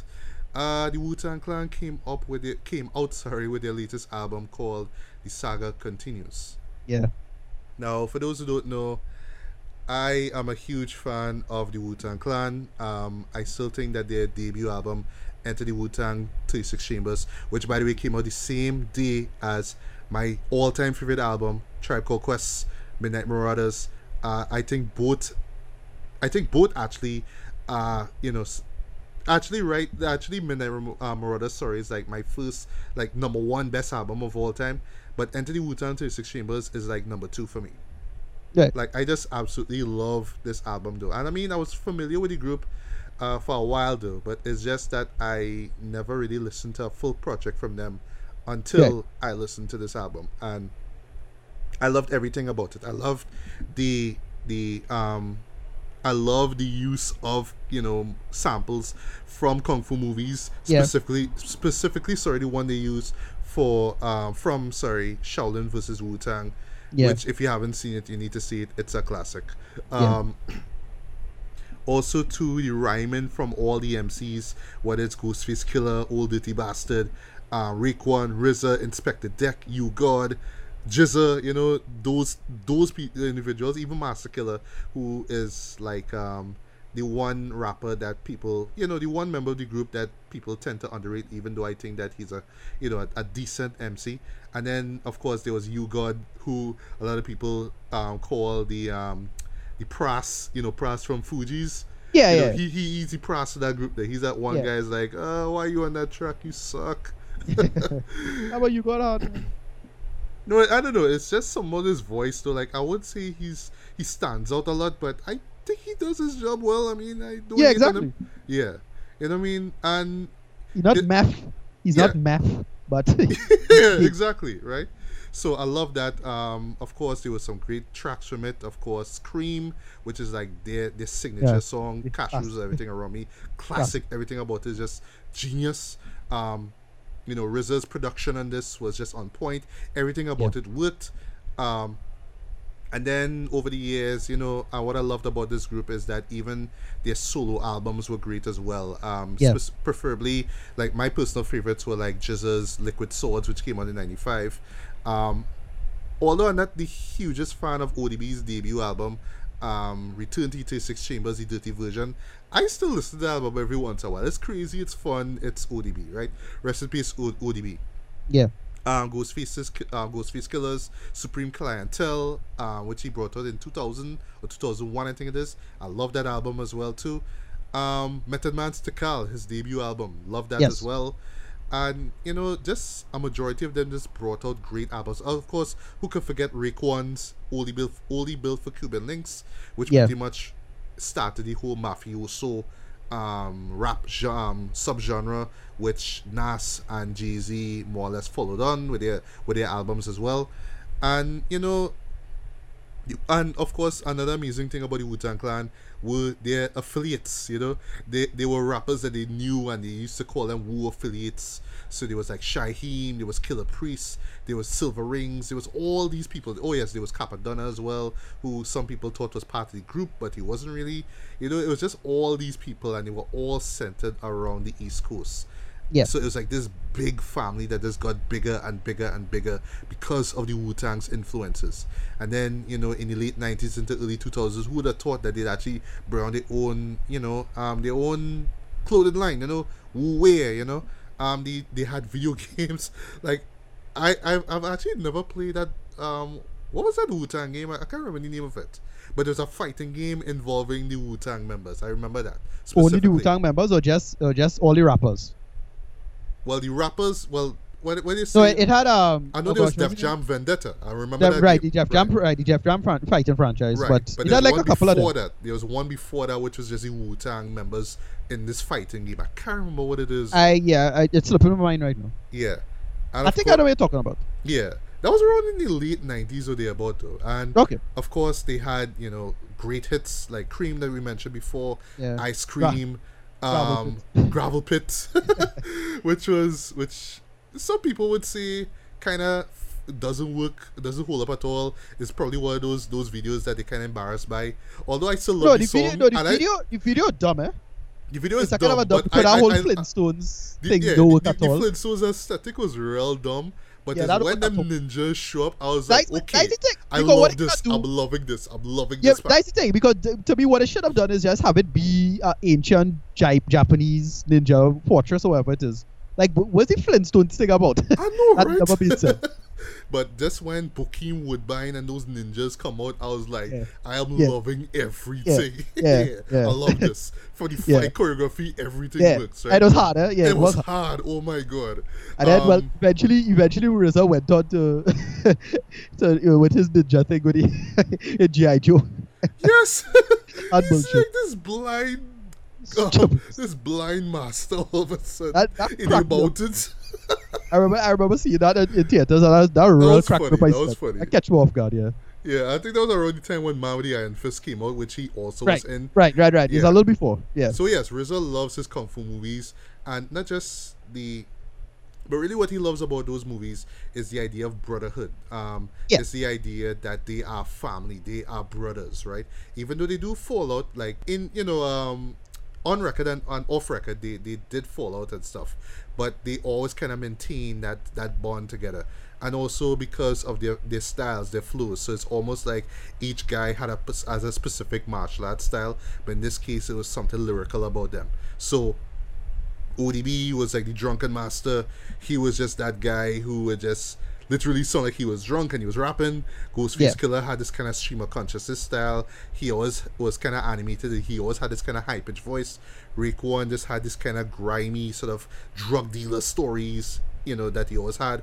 Um, GZA, who we used to call the genius, he was just like that kind of self-aware guy that just know everything about the streets, know everything about how it works and everything. I love that. And RZA is like the master. He's just the guy, the guru, who just kind of puts everything together. You know, you know what I mean? So yeah, Yeah. these guys could have done no wrong, but you know, after you know, in the in the two thousands, their popularity kind of waned out. You know, people kind of forgot about them, and this is like around the time when southern hip hop kind of dominated the whole scene. You know, the whole hip hop scene. Yeah. Um, and then I don't want to say that the group kind of split off, but they kind of went on to do their own things, right? There wasn't a solo album from them since I think it was like about 2002 when Iron Flag came out. Um, Yeah. Right. So um, there were some solid albums that came out during that period. For one thing, Raekwon came back in 2009 with a sequel to Only Built uh, for Cuban Links, which was my favorite album of 2009. Uh, Ghostface Killah um, teamed up with uh, producer Adrian Younge. He was the guy who did the music for Black Dynamite. And if you remember that music, it was more like a black exploitation kind of thing. So Yeah. He did this more kind of 60s Italian Giallo thing with um, his album 12 Reasons to Die, which was my favorite um, album of 2013, I believe it came out. And then there was a sequel that came out two years after. So it's like a concept album where Ghostface was imagining himself as this um, drug dealer that worked for this um, Italian mafia group. The Italian mafia group betrayed him, killed him, and spread his ashes out into 12 records and then when you play all 12 records at the same time his spirit comes out and he just basically wipes out everybody in that family. So it's like this is like grim crime drama horror stuff though. But i thought it worked but in on the subject of ghostface killah i felt that he was the most consistent. He was the Yeah. guy who was just keep putting out you know album after album after album. Even though you mightn't hear about them or they mightn't chat or you might see a video for them he was just the most consistent out of all the members. Um ODB unfortunately passed away in the 2000s. Yeah. Um, you know, so yeah, so you know, with ODB's passing, you know, um, with the Wu Tang members basically just you know did their own thing, but you know, it was always about repping the Wu and stuff. Uh, Riz in particular, because he, you know, because he was so into you know scoring films, which he started off with with Ghost Dog, The Way of the Samurai, which is one of my all-time favorite movies. and guys, if you've seen that movie, please listen to GZA's Liquid Swords and then go back to that movie.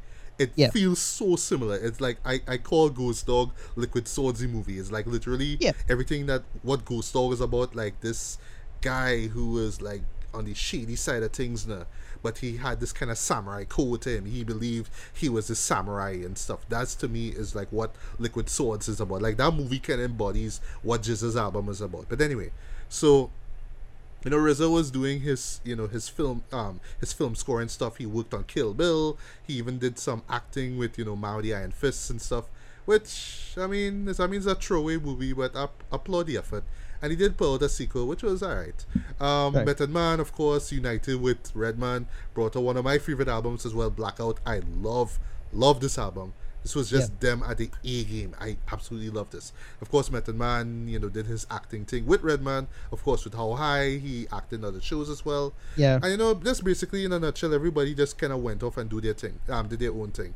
So it wasn't until I believe it was 2012 or 2013, I can't remember, where they decided to come back for one last, for one last hurrah with a better tomorrow.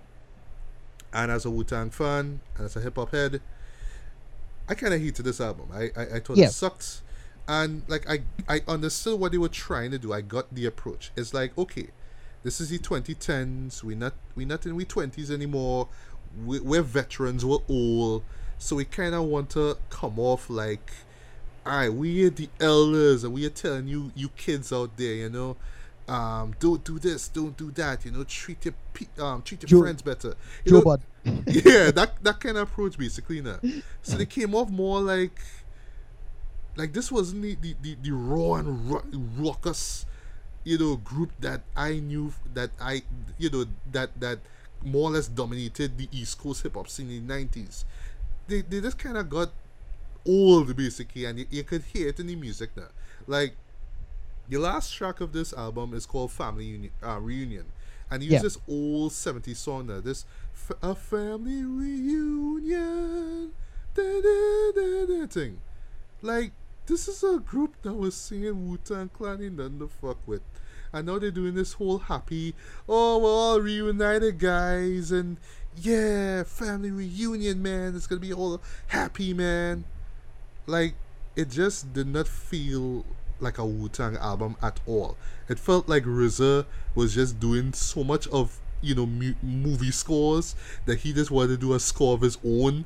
I just wanted this thing to end on this cinematic note, but it was like it just doesn't feel like the Wu Tang. It doesn't feel like their sound, their style. It just didn't work, and I was I was really disappointed by this one. I was telling myself, wait, this is really the end, mate. This is the end, mate. Nah. Yeah.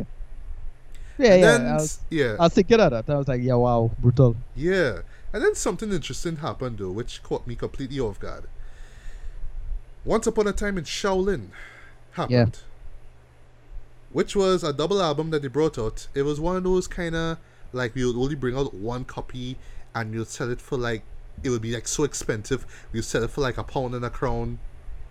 You know, and only only the highest bidder would get to own this album and own it, and more likely that that person would even, you know, rip it and put it out on a torrent for us people to, to, to, to consume. And the person who ended up buying this album was Oh. um Yeah. yeah, Martin Shkreli. Shkreli. Martin Shkreli, yeah. yeah, famously bought this album, right? I think he leaked parts of it. Said he was prom- he, he promised to do it at that point in time. Yeah, he was playing some of it on a yeah. stream or a stream, I think. Yeah. Yeah. So I mean, I I forgot about that entirely. I thought that was like real disappointing. Like, okay, um, I don't know if the point of it was is that you want your legacy to hold up, even when the world pretty much comes to an end. Because I think that the album won't be heard until like the year twenty one something, or some kind of madness like that. But yeah, what what was the point of that? I don't, I don't know. And then because of the whole controversy with him, with Martin in the first place, it's kind of like yeah, kind of Right. shady. It Um, taint, taint, yeah, taint the whole thing, yeah. Yeah, and you know, even certain members of the Wu of, of the of the Wu Tang Clan themselves, like Method Man, were kind of pissed off by that, by by you know RZA's decision to actually do this thing there. You know what I mean? But you know, all that kind of just blew over. People kind of forgot about it, and people kind of write off the Wu Tang. But then you know, with last year, with how Tribe Called Quest came back, you know, miraculously to deliver their final album, we got it from here. Thank you for your service, which I absolutely love. is actually my favorite album of 2016.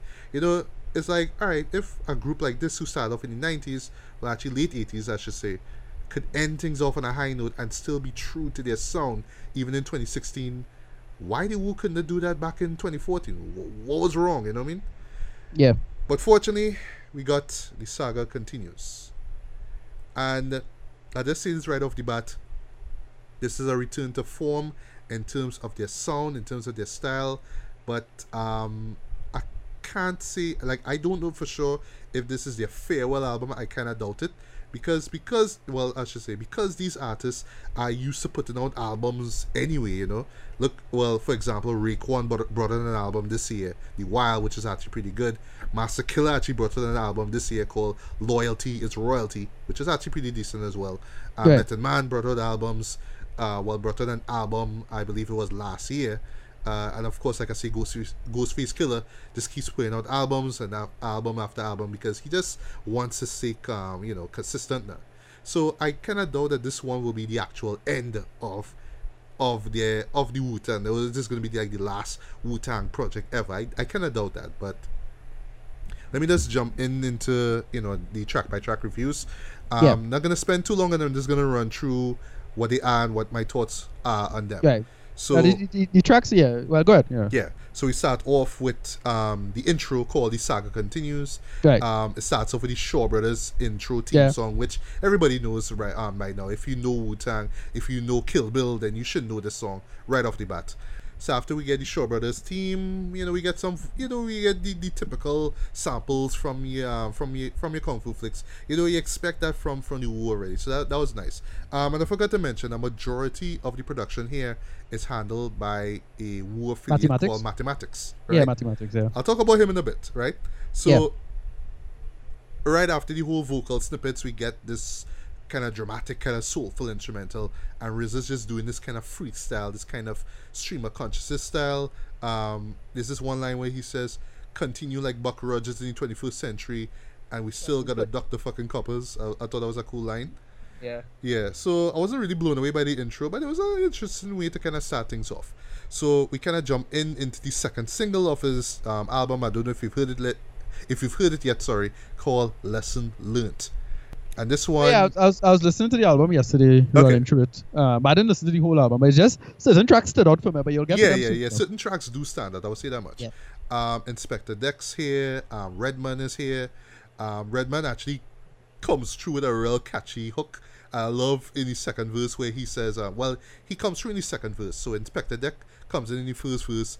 And, oh, by the way, Inspectah Deck also has done work with um, uh, rapper DJ, sorry, rapper producer duo 7L and Esoteric. They formed this group called Czarface. I've loved their Yeah. first two projects. The third one, which came out last year, was kind of eh. But the second one, which was um, Every Hero Needs a Villain, I love that. That was actually my second favorite album of 2015. But that's enough Yeah. about them. So he comes through really good, and I love he, he comes through with some really great lines here. I like where he says, um, "I splash bravado, fast catch aficionado, sa- savage vandal. I'm a legend of tomorrow." I was like, oh, he's doing that whole comic book reference thing, which Yeah. he has done in Czarface. They do a lot of comic Yeah. book um, Right. references in that. So I love how he did that there. And he even mentioned Shkreli in this one. So he says, you know very well, bet he swell. You can tell he gel, as in jealous. My price hiking like the pills Martin Shkreli sell. Right. And that's referring to those pills that apparently was to cure AIDS or e- the HIV, yeah, the HIV medication. right. So Yeah. I like that he kind of took shots at him now. So I assume Yeah. that he was taking shots at him.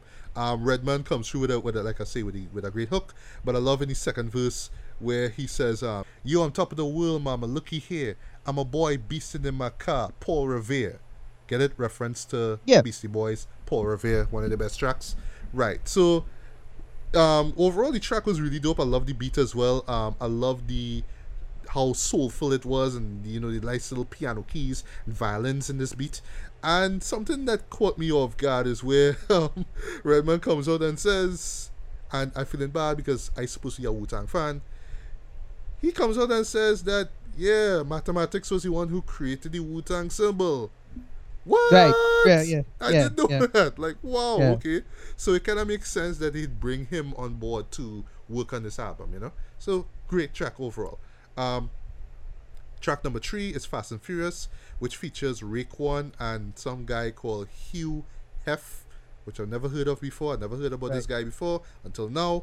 Um both of them kind of just spitting like these real grimy hustler stories both of which kind of involves with some kind of shootout well in case of hue hef some shootout with a rival gang and Raekwon being captured by the feds because of course right um I love how grimy it is. Like it's one of those tracks like when you hear like if you're familiar with Wu Tang stuff, you'd imagine Ghostface being the guy to rap alongside Raekwon because you know they have that chemistry together, and especially when they do these kind of grimy stories.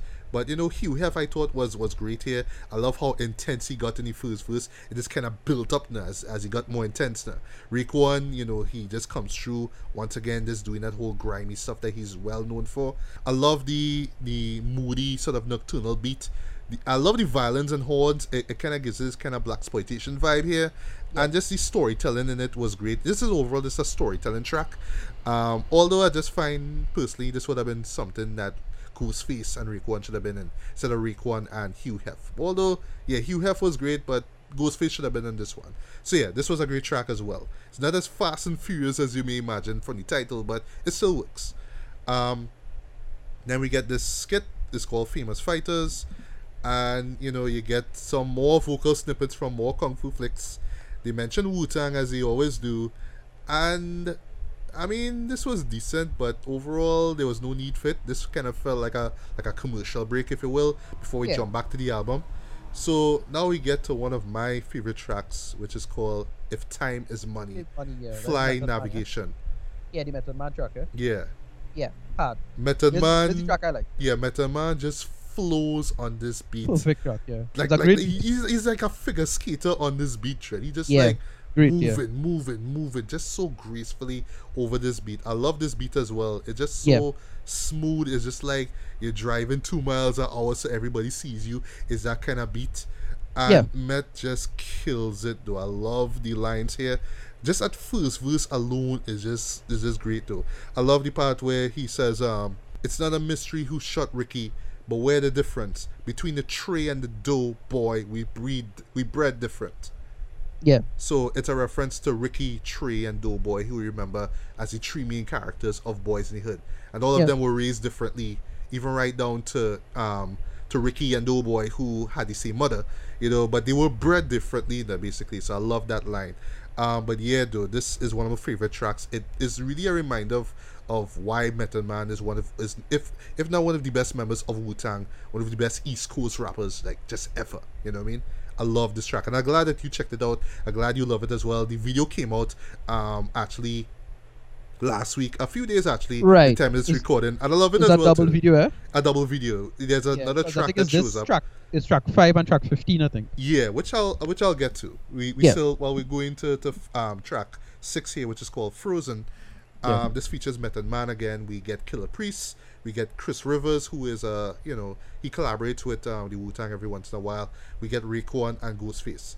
Now, the beat the beat with um the beat for this was pretty good. I, lo- I love the kind of bouncy pianos. Like I noticed, you know, pianos is like you know mathematics weapon of choice. His l- musical me- uh, weapon of choice. But there was something missing here though. Like I don't know if there could have been like an extra like said um drum drum kit or something. Just something in it was just missing. Like the beat just kind of felt incomplete in my opinion. And then also to you know the chorus with Raekwon and Ghostface, I was I was let down by it because it just kind of feels like. At first, I was wondering if it was just samples from other tracks that they did in the past, but like I was listening close, like no, this is actually the chorus that they're doing. So like Raekwon would just say one line, and then Ghostface would say another line, and back and forth, and that's the chorus. And that's something about how Ghostface sounds in it because Raekwon's being grimy and then Ghostface is being loudness. So I was wondering like, okay, they actually record this separately, they record it together. I'm not too sure. Yeah. It's, it was kind of weird. It just really threw me off too. Um, but Killah Priest, Killah Priest, sorry, sounds great. Method Man sounds great. Um, Chris Rivers sounds great as well. Can't complain. It's just that chorus and the beat. I don't know. Just didn't work for me. But I guess I need to listen to it a couple more times and maybe I'll I'll feel it. Um, then we get a skit called Berto and the Fiend, and I was kind of reminded of um, this skit that was on um, Ghostface album called um, Woodrow the, the the Basshead, which is just basically this crackhead basically just kind of rambling on and just talking a set of shit now. But in this case here is where um, Ghostface is telling his friends about some crackhead, sorry, uh, a, a hustler, sorry, who got beat up by a crackhead. and well fortunately that that that beat doesn't that that skit doesn't last for too long but i couldn't help but remember that that one skit from that ghostface album so whatever moving along uh next track which is one of my favorites we get pearl harbor Yes. which is featured which features sorry method man Yeah, GZA, Ghostface. sorry R- sorry RZA, my bad ghostface and the late great sean price Yeah. P. Yeah. and here this man a great hook. grip yeah ghostface comes with this grimy hook was Yeah. like this uh. yes Yeah. um he, he say um a lot of ho ho ho's but it is Yeah. you know i love how he says that it, it's just so grimy the beat in this Yeah. is grimy but sean price kills it though Yeah. and like I haven't followed up. I haven't listened to the to the set of albums that came out after his death. So I, I assume it's just like you know. Well, obviously it's just these these tracks were, that weren't released. These um these rhymes that he did. These um these freestyles or whatever that they actually just put on. You know, just released to the public now. So I assume. Well, I could easily assume that this is one of them, right? But he Yeah. just comes through with like probably the best verse in this whole track. He just starts off rough though. It's like, yo, you ever been face fucked with a four fifth sweating facial expression like is like oh shit. I had to rewind that part like twice. I was Yeah, like hard. you start off so hard, boy. Jeez. And he just keeps this hardness though. And once again, he always taking he always loves to take shots at rappers though. It's like, yo, these fake ass rappers call themselves rappers, you know, he always tends to rhyme rappers with rappers. But you know, it's something that we, we kinda come to expect from Sean Price anyway. But yeah though, he just comes with like the hardest verse on this entire song. Uh, Method Man comes through with a great verse as well. RZA comes through with this kind of um, multi-syllable kind of stream of consciousness style, but um, he sounds great here, I must say. Ghostface, I mean, he doesn't do a verse, but he does the hook. But that hook is just so goddamn brilliant, though, that I just didn't even care that he didn't get a verse of his own, you know? But overall, Pearl Harbor was just fantastic. I love this. And then we get to another favorite track of mine. This was the first video, first single that came out, People Say, which features Method Man, Redman, uh, Raekwon, why I keep saying Redman, Inspectah Deck, Masta Killa, and yes, Redman is in it, my bad. Right? Um, this, if, if you're familiar with Wu Tang songs, this is a certified Wu banger. Wu banger 101. This is every bit as great as, like, say, you know, Triumph and you know Cream and those songs where it's just like a select mem- um amount of members and just delivering one great verse after another great verse. Yeah. I love the beat in this. It samples this whole, I think it's like late sixties or early seventies kind of soul love song, Um, I love the the the um the sample here. I love the hook. It's great. Um, everybody comes through with a solid verse here, and I just love how it kind of feels really dark and nocturnal. Now. It just feels like you know you're just driving down this dark road at night and you just bumping this car. I just love everything about it. Um, this is hands down one of the best tracks in it. Everything about this works. Uh, then we now get into a skit called Family, and this is just basically this unnamed woman just talking a lot of facts about you know the absence of fathers in you know um, African American families, and you know they do touch on different you know very in um very intriguing issues I should say. Like one thing they're saying about how some women just um, tend to show off and say, "Well, I don't need a man," so you know sometimes that's why they kind of you know become lesbians and all that kind of stuff. But still, when they try to raise children, there is no father figure there, and it does kind of hurt things, you know. Even though you know the woman could have that that that that pride inside of herself and see she could handle things on her own, you still need that father figure. Even especially when it comes to you know to to boys growing up, you know what I mean. They need that, and Yeah. from that I was kind of getting a, a particular theme of this album, which is just basically um them being these elders or these father figures in hip hop. So even though they may not be as popular as they used to be back in the days, they want to come off as we are the wise ones. We are these wise men who could basically show you what real hip hop is about and inspire the next generation in a way. Which in a way is what um a Tribe Called Quest's last album was about and what A Better Tomorrow was trying to be but just failed. But anyway, so um, the next track is called Why Why Why. This is with RZA and this um, chick called Swnkah. I assume she's a, she's Jamaican because she talks Jamaican patois, but she also Right. sings as well. And she does this kind of um, Beenie Man Romy refrain where it's why why why why why why why why why why why why that kind of thing. I mean, it works well in the chorus as well. And this is just basically RZA's version of the story of OJ, in my opinion. This is just him on his grown man rap shit. No? So it's like him kind of talking about, well, you know, this is how times are today and why black people are still being killed. And, you know, you shouldn't be spending your money on strip clubs. You should be taking care of your family. And where's your daughter? Why she's still out at night? You should be, she should be home and all that kind of stuff. Now. So, and I, and he even says that he has a daughter as well, you know, so I was getting this impression that it was just kind of just him kind of talking to his peers, you know, to the youth basically, kind of telling them, you know, to wisen up, and also to his peers as well to, to you know, to act their age. So I was getting a, a kind of story of OJ kind of vibe there. Um, the reggae beat wasn't half bad. Um, it was it was good. Didn't really care for it, but overall this track was was good. That's more filler than anything like that. But I applaud RZA's you know um, decision to actually put out a, a, a solo track, if you will, where he really does spit a lot of uh, of wealth, uh, wealthy knowledge here. Um, the next track is called G'd Up, which uh, features Method Man, a guy called Mzee Jones, and a guy called R-Mean. And the beat that mathematics provide here sounds kind of it sounds kind of slightly animated here. It sounds like something out of a out of a cartoon. Like you know, if you just try to animate a rap beat, this is how it sounds. So it's these kind of Mickey Mousing kind of beat, um, you know, musical flourishes that go along in this beat here. So it took a while for me to, to, to, to get into it, but I kind of got used to it. Um, Method Man, you know, he actually flows with it pretty good though. Like I would say right off the bat, uh, right off the bat, sorry, Method Man, you know, comes through, you know, with probably like the best verses on this entire album. You know, he does not disappoint here. Um, we have a hook from Mzee Jones, a kind of R&B-ish hook, which kind of caught more of God Is like, okay, we we doing some kind of R&B stuff here, all right. So as we trying to be, you know, a little contemporary. Not the first time they've done it before. They have dabbled in R&B before, you know, nothing new. But I didn't expect it here.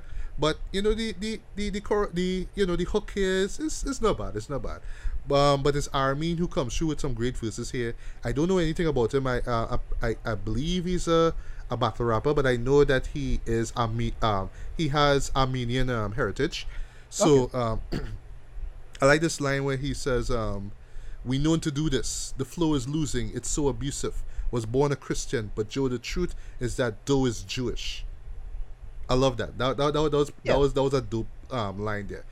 Um, overall, this is like a kind of unorthodox kind of beat. Well, the beat itself is rather unorthodox, and the song itself takes a little while. It, it will take a, a, a while for you know, like well, for me, it took a while for me to really get. But you know, I listened to it again, and I kind of felt a little bit more. So it's one of those tracks that I just need to listen again, and then I really feel it. Next track is called "If You If What You See Is True," which features GZA, Masta Killa, Cappadonna, Street Life, and the late great Ol' Dirty Bastard. Yeah. And if you're familiar with the sample that they use from Shaolin vs. Wu Tang, the title is a direct reference it. So it's if what you See is true, the Shaolin and the Wu Tang could be dangerous. That's the actual line. And Yep. it's kind of weird that we don't hear that sample. We hear mathematics seeing it. If what you see is true, the Shaolin the Wu Tang could be diff- um, dangerous. It's just kind of weird that you was hearing him as opposed to the actual sample. But anyway, and the beat here, like I don't know, when I was listening to this, I would just imagine, like you know, in those like action movies or like these western movies, you have the you have that one scene where the characters kind of arming themselves and then they walk out in slow motion, about to go to the you know about to go to the final showdown, that kind of thing. It has that kind of feel now, like all these MCs just kind of going out to war, and this is just the music that they walk into, you know, basically. So um Masta Killa, Cappadonna, and Street Life, all of them just come through with these really grimy lyrics, right? And then we have GZA, right? Who I've always regarded as one of the best rappers in the Wu Tang. And they only gave the man eight bars, right? To rhyme on. Yeah. And I was like, the fuck? Eight bars? And this is like, he's now being introduced to this album. And you only give this guy eight bars. And all he does, rap, all he raps about basically, although I kind of get, I kind of got it upon my second listening, is that he's talking about being all mystical about the role of the MC. Like, you know, once you grab that mic, it's like this sort of mystical bond and all that kind of stuff kind of going on. You know, he kind of, he kind of basically is like the philosophy of being an MC, right? Which, at, which kind of doesn't work with regards to how everybody else is just being all grimy with this beats.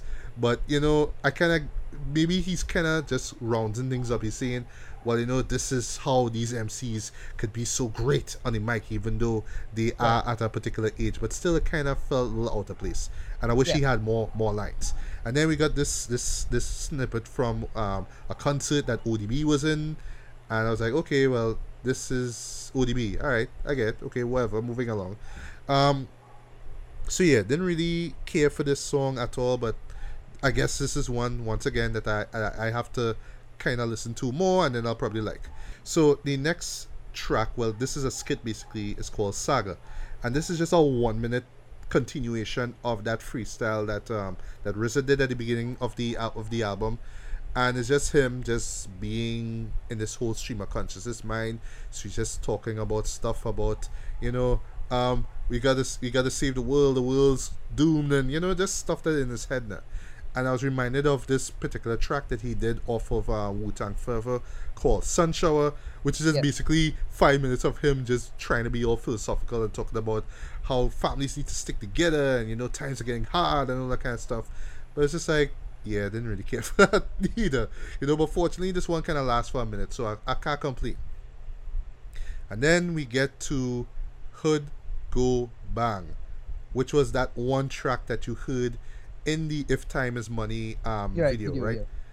And yes, this beat does go bang. This is a banger. Yes, it is. I love Redman's chorus. This is what it sounds when the hood goes bang. Like I love that. It, it it's jumpy. But here's the downside to it though. This is just one verse from Method Man and the chorus. Well, the chorus Yeah. opens up the track. You hear one verse from Method Man and then the chorus again, and then it just ends. Yeah. Yeah. Yes, this album, sorry, so this track runs for like about two minutes, and I'm like, so you couldn't give the second verse to, to Redman? Redman, Yeah. Because, I mean, I love Method Man and Redman as a duo. You could have given Yeah. us that, please. You Yeah, know what I mean? Yeah, the Rockwilder, come on. E- epic song, right? So yeah, this this was a kind of letdown, but I still love the beat though. But I don't know, like in my head, I could just imagine one day we might get an actual remix where we get more MCs and maybe Redman could squeeze in a verse or something. But yeah, Right. this this could have been much longer. Right, and then we get um, a track called "My Only One," which is like the love song on this track because I guess we need a love song. I don't know why, which features Cappadonna, RZA, Ghostface, and a guy called St- um, Stephen Latour. Never heard of him before. Um, and each one of them rap about you know rap to their respective significant other and it's all about you know i could treat you good and i could buy this for you you know all this glamour rap stuff so. Right. nothing new haven't you know not, not, not, the, not, the, not the most innovative song out there but you know at least they try to do something a little bit different. At least they try to be a little bit light here where everything else was kind of dark and kind of grim you know? But it was it was a nice change of pace although you know i didn't really care for that song unfortunately also well sorry um we're almost done here. We have the final interlude which is called message.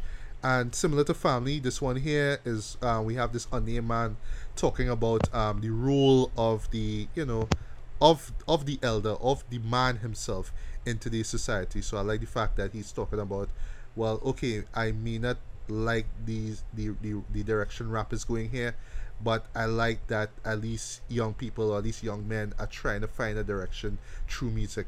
But it's still up to the fathers out there to kind of guide them, or at least the Right. elder rappers, the veteran rappers, to guide them throughout their lives. Not so much in their career, because they could do what they want. I mean, let's be real here. But you know, at least guide them, at least in, leave some kind of impact with them. And I thought that was a really nice message here. I love the beat in it. It's it has this kind of hopeful, kind of uplifting, really nice beat. It I really like that.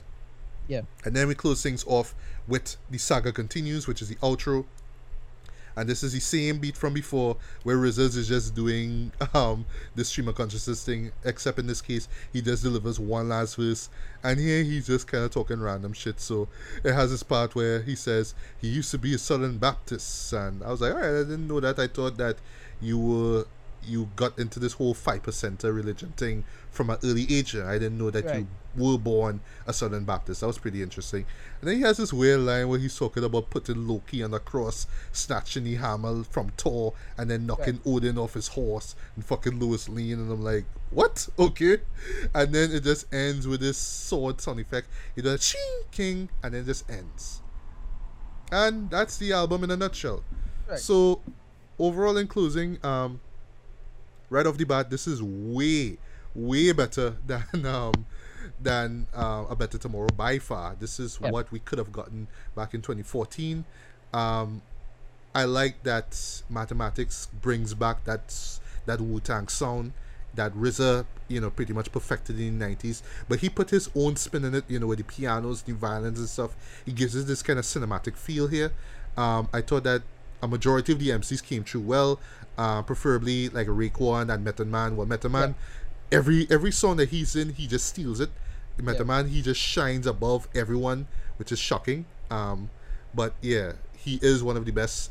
He is the best in this entire album, hands down. Um, I'm glad that everybody, well, the existing Wu Tang members got a um, chance to shine here. But just one thing though, no U-God. Where was Right. U-God? I don't know if there was a falling out with U-God. I don't know, but U-God's not on this album. It's like what they couldn't squeeze him in in a chorus, in a first verse, something, nothing. Um, but I was really disappointed. I was really let down by GZA. I felt that it, because he is one of the more, inte- uh, more, um, I don't want to say intelligent, but more profound rappers in the group. I felt they could have given given them more to do, and I do. I am glad that they do shout out, or at least they use vocal snippets of ODB in two of the tracks.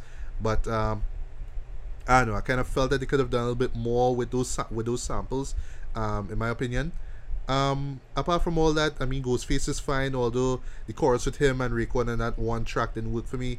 Raekwon is fine. Uh, RZA is fine as well, even when he's just trailing off in that freestyle of his. But yeah, everybody in this album does come true. Even the the the newbies that I'm that I I am not familiar with. I'm also glad of the fact that they were able to reach out to other artists as well, people that I don't know, and you know give them a time to shine, have them collaborate on a Wu Tang album. You know, and so that was really good. Um, one drawback though is that I felt that it, the album itself could have been a little bit more cohesive, could have stuck to its particular team, which I believe it's about them being these fathers of this style, this sound, and just trying to you know, making sure that the next generation of rappers are somehow influenced by them in some way, shape, or form. I thought that that team itself could have been a lot stronger. There were a few tracks that I didn't really care for, some of which, uh, well, and then there were a few tracks that just kind of need to grow on me. But overall, yeah, this was a this was a solid album though. I won't say it's one of their best works. I won't say that this is top 10 worthy for me, but yeah, this is definitely one that, you know, if you are a hip hop head, you you should give this one a listen to. You you will you will like it in one way or, or another. Um, if you're a newbie and you've never heard of the Wu Tang before, I strongly suggest that you check out their earlier stuff first before jumping into this one here because just their style and the flows here. If you're not familiar with them from their previous albums, you'll just be like, all right, I don't care about this. Let me just go back to Future and Young Thug, who, by the Right. way, have a collabo album came out. It's called Super Slime. I'm not gonna Who's that? review it. Future and Young Thug do have a Oh collaboration. yeah, yeah, I saw that. Yeah. Yeah. I listened to it. Crap, Um, I haven't listened to it yet. I'm actually gonna check it out tomorrow. Hate it. Hate it. Rubbish. I don't know. I, I just I just can't wait to see what ridiculous yeah, you know, a couple decent beats here there, but most mostly a waste of time. Right. And and this little slight little segue here. I know you're a Future fan. I'm just kidding. But I was kind of disappointed with with Future's um work this year. Like he put out two albums, Hendrix and Future. Yeah, Didn't care for neither one of them. I mean, Mask Off was good, but I mean, yeah. That's, that's just it. But yeah, apart from Oh, from but all, didn't the Basco remix. The remix with Kendrick kind of hard too. Yeah, it is, it is, it is. Although I wish they actually put that on an album sometime. But anyway, um, but all that aside, though, yeah, this is Wu Tang, you know, more or less back in their in their in their in their niche in in their zone, doing what they do. And you know, if you go into that, ex- you know, wanting that, then you're gonna be, you know, pleased by this. But if you're going Yeah. expecting more, then you're gonna come out of it a tad bit disappointed. Um, but overall, this it is what it is. It's a Wu Tang album. They're back. I'm not sure how long they're gonna be together. I'm not sure if we're gonna get another album in the near future. I'm not even sure if we're gonna hear Once Upon a Time in Shaolin before, you know, the Judgment. I, I don't know, but all in all, yeah, this was Yeah. pretty decent. So I would give this a strong three and a half out of five stars. This Right. is one that if you're a Wu Tang fan, you should definitely check this out. You will love it. Um, you will love the majority of it though. Um, and I'll just say this in closing though. Um, I like the fact that, and no, this is nothing new, but I like the fact that even in the 2010s, veteran MCs like from the 90s, even further up, are still putting out work. And Yeah. Uh, you know, yes, we, we, we don't really rely on the billboard anymore. It's all about iTunes and you know tours Right. and all that kind of stuff. So that kind of makes or break breaks how popular you are. But I'm glad that there are MCs out there that still are passionate about their work, about their their field, you know, and they're still putting out work. Like, who would have thought that you know the Wu Tang Clan, the, the members of the Wu Tang Clan, sorry, would still be putting out work today. You know what I mean? I, I think that's great.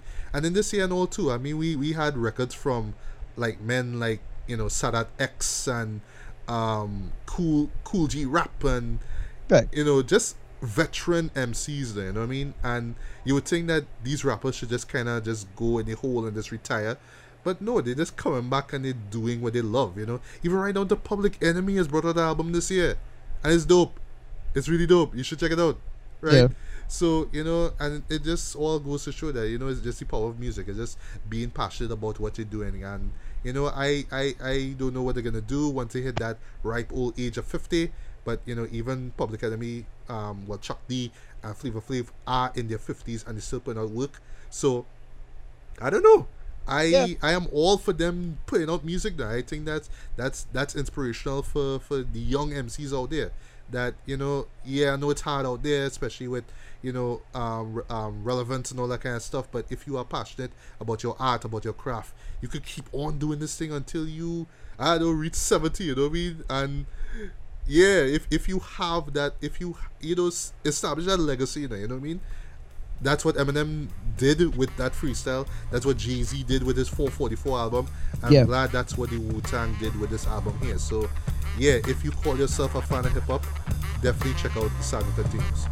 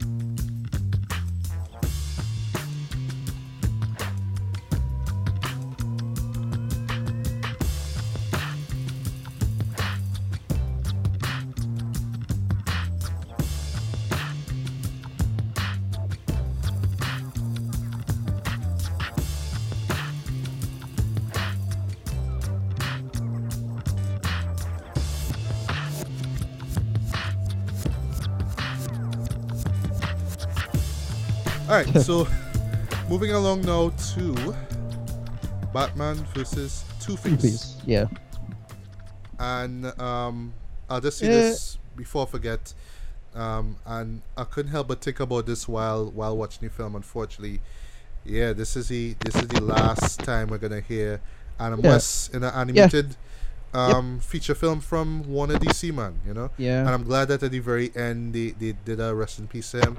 That that that was deep. I really love that. Um, but yeah, Batman versus Two Face. Just want to run through what the premise is about. Right. So basically, what they do is they show the origin of Two Face in this world, where who, who is voiced by William Shatner. William Shatner himself. Yeah, he looks right? he looks a lot like young Cook, eh? The, the Two-Face yeah, character. he does. He does. So, so what they do with it is that it's this uh, machine created by by Hugo Strange Uh huh. and um, his, his his assistant Harleen Quinzel. Yes. Make a- unfortunately, we don't see again after she's introduced. Unfortunately, we- but they- they- yeah. right. Well, yeah, but it, she's not Harley Quinn yet, so it's fine. Know. And the what it is, uh, we have a machine that pulls the evil out of them. uh, pulls the evil out of the bad guys. So they strap up a bunch of the main bad guys, as Joker, um, Riddler, Penguin, and who else? Boy, can't remember. Um, Egghead. Egg, uh, Egghead, yeah, Egghead, yeah. Not King and then- Tut. There was somebody else. Um, I forget. uh, Mr. Freeze was there. But right, yeah, Yeah. right. And But ba- ba- basically, the villains who were in um, Return The of the Cape, um, Return of the Cape, the Cape Crusader. Sorry. And then what they do with it is that they say, okay, um, what happens that they were watching them do that, and then they say Joker overloaded with his evil, and then Yes. it's spray into it's basically spray into Harvey's face, and then they run through the- a montage. So Harvey became Harvey, became Two Face, and then they do this montage of Batman fighting Harvey over the years. Well, I know what Well, more is is more like the intro sequence, the Right. title sequence, right? um, but and then eventually he's captured, and it's you know, boom, Right. And then so he has a big plan. He- apparently Harvey recovers, and then the big plan involved with the Two Face, and they do something interesting with that. Yeah. and that's the story. Uh, and then Batman has to get help from Catwoman. About- yeah, none, none other than um than Catwoman, of course. yeah. Right. Uh, I like this movie. I liked it. Me That's too. fun. Not, I as much, like- not as much as the last one though. Not as much as the last one, yeah, Yeah. Because the last one was basically, as I said, the last one was basically what Lego Batman was, but in some ways better. Like Mhm. it did that joke earlier and better, Yeah. which is the whole the whole repudiation of the Dark Batman, making fun of that shit, yeah, making fun and, of Batman. and, and it was a nice, loving homage to you know Right. the '60s live action show Yeah. that we grew up on, and Yeah. and for the most part loved. Right? It's it's entertaining, Yeah. it's fun. One of these days I'll buy it on Blu-ray. I'm not sure when, but I, I wouldn't mind watching it over. But yeah, yeah, there is a big repudiation of the dark, serious business Batman. yeah, and the idea of Batman being able to do everything by himself. That movie did that. I thought in some ways it did it better than Lego Batman. okay, Uh, and so this movie was still good, but didn't really do anything interesting or special. So, but still good, still Yeah. funny, still made a bunch of great jokes, little, little underhanded jokes about Batman and Robin might be being gay. You're not sure about that, which is funny yeah, on its own. Uh, they do the, you know what they did? So you know that famous internet meme where Batman is slap Robin. yes. Right. They did that in this- Oh my Yeah. goodness, that what Yeah. was. yeah. And the whole of that stuff is like, Yeah. pow. Yeah. Yeah. I'm like, Jesus Christ, why didn't I pick up on that? Yeah. Wow. I, I. I picked up on that one time. That was hilarious to me. Yeah, they did, just did a bunch of great jokes and I enjoyed this one. Yeah. I had fun with it. Good voice acting. Um, really well made. It's it's it's good animation. I thought. Yes, uh, yes, yes. Very very conscientious. Just overall good sound design. Just everything overall and then decent enough plot, especially involving Catwoman. Yeah. Uh, coming down to the end there, and it was great. Loved Right. it. Um, Yeah. no, no, for me though, with with uh, well comparing it to Return of the Cape Crusaders, I felt that this one had more of a story, where the Right. first one was more like. Remember how silly the, the, the, the live action TV show was? Let's Right. play off of that, but let's try to tell a story underneath all of that kind of stuff. Here they do try, um, tell a story. I did feel that the first act kind of dragged a bit because, you know, once once um once Harvey is reformed, he gets that skin graft on his face and he's goes back out into society. You know, you're kind of Yeah. wondering, okay, when's he coming? When's he coming? There's this whole little subplot thing involving King Tut, and you're like, all right, again, the whole team of duality here, but when Yeah, yeah. he coming? keep going with that. Yeah. But then as soon as Two Face came, that's when the show picked up for me. I just Yeah. kept going, kept going, kept going, kept going for me. Um, it does do the whole sequel itis thing a bit where you have to go a little bit darker. I felt that it was a little bit darker than the last film. It Yeah. kind of took itself a little seriously. Um, it was a little bit more violent than the last one, but by by by you know by Batman standards, animated standards, it was a little bit more violent. Not not, that- not that it's a bad thing, of course. Right. Because look at the title, Batman versus Two Face. You you want to see them duke it out, and they do. But compared to the last film, which was more like comedic and tongue um, tongue in cheek, this one Yeah. felt a little bit darker. Like it was really trying to be something. Like it was Right. really trying to tell a story within the whole gags and hey, remember this from that episode kind of thing. So I give them credit for that. Um, the, Right. the voice acting was was great. Um, you know, Adam West, Burt Ward, they do their um, they they Yeah. do a great job.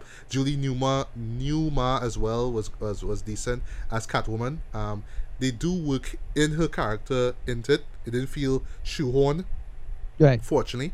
Um, and they do play off the whole sex appeal of Catwoman again. Yeah, you know, yeah. whatever.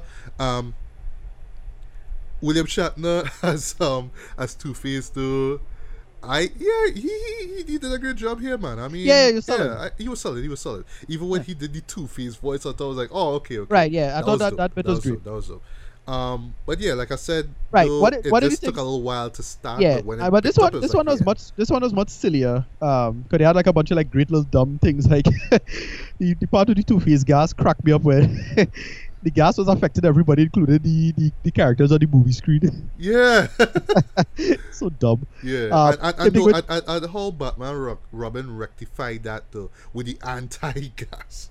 Right, and then I was but the other like, thing wow. Two Face, Two Face outfit changing while he changing. Yeah, It's so stupid. yeah. Um, It's, uh, all these little things, little tongue, tongue in cheek things that worked. I, I think overall. Uh, yeah. Um, another thing though that that um didn't feel shoehorned, but it felt almost as if they kind of didn't know what to do with them.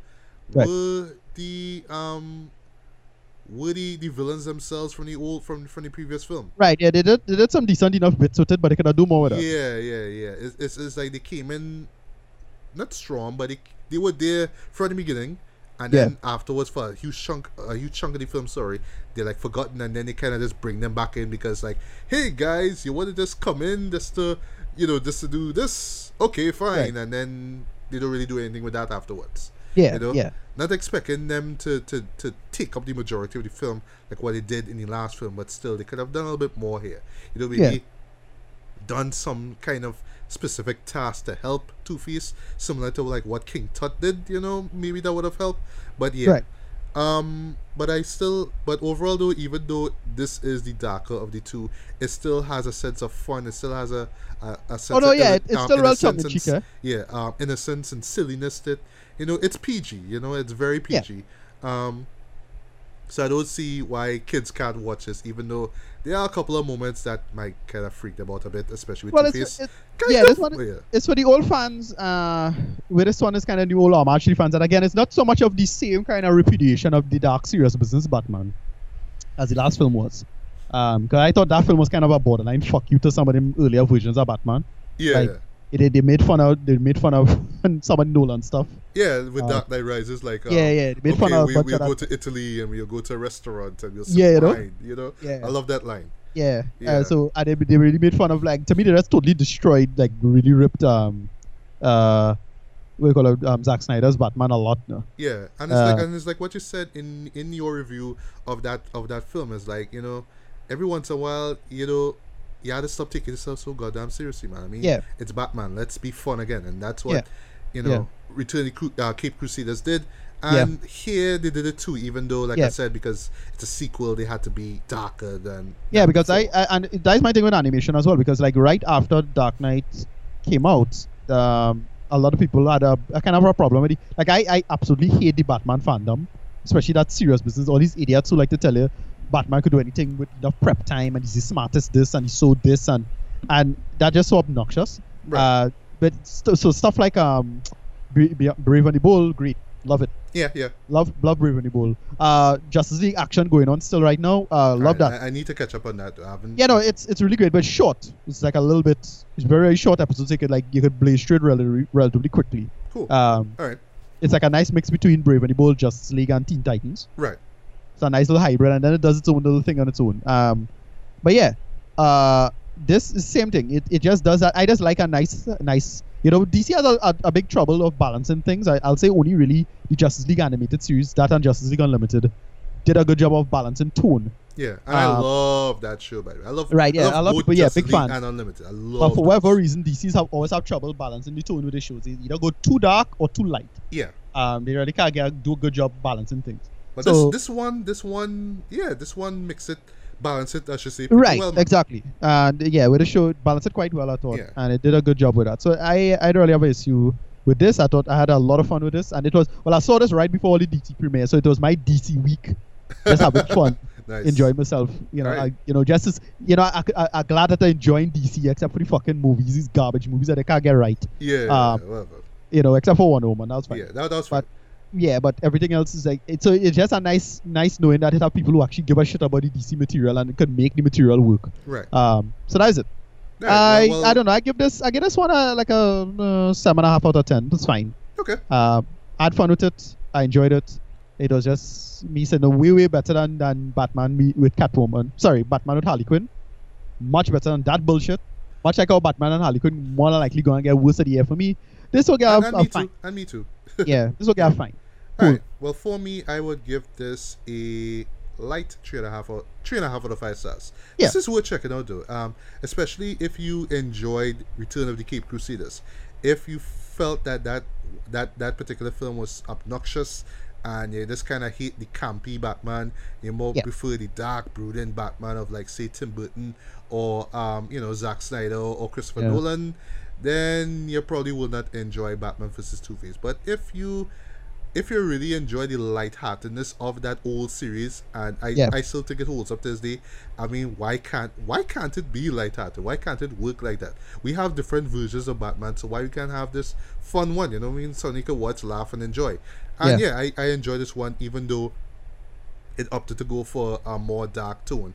But you know that that's you know sequels and all. But whatever. Right. But yeah, um, recommend I, I, I recommend that you do check it out, especially Yeah, I recommend this as it-. If you enjoyed the last film, if not, then I know I, I guess Batman versus uh, sorry, I guess Batman and Harley Quinn is, is right up your alley, and you know that was just so much garbage. But anyway, all right. So moving along now to um, a film that I wanted to see very very very very badly, Right. but couldn't see it in the east because they didn't show it in the east. Yeah. Have gone to Movie Town, but they, they decided to push it at night because I guess people don't want to come down in the afternoon to watch Darren, Darren Aronofsky's Mother. Yeah. Now, without spoiling the film, because I haven't seen it and I do want to, Right. can you fill us in on how Uh, messed up Yeah, the, yeah, the sad part about this is that when I, the thing is, I I had this no, I had the film spoiled for me, but not in terms of the events, but in terms of like what the theme was. Because once somebody mentioned a thing, and that's the hard part. It's next impossible for me to talk about this without spoiling that thing. But once you know what it is, the movie is movie works kind of. Um, I just gonna straight up say it's basically. I was gonna make. I'm gonna say one word and then another word. One word might spoil it. The other word won't spoil it. First word is environmental. Right? It's an environmentalist horror show. That's what it is. much like Noah. Okay.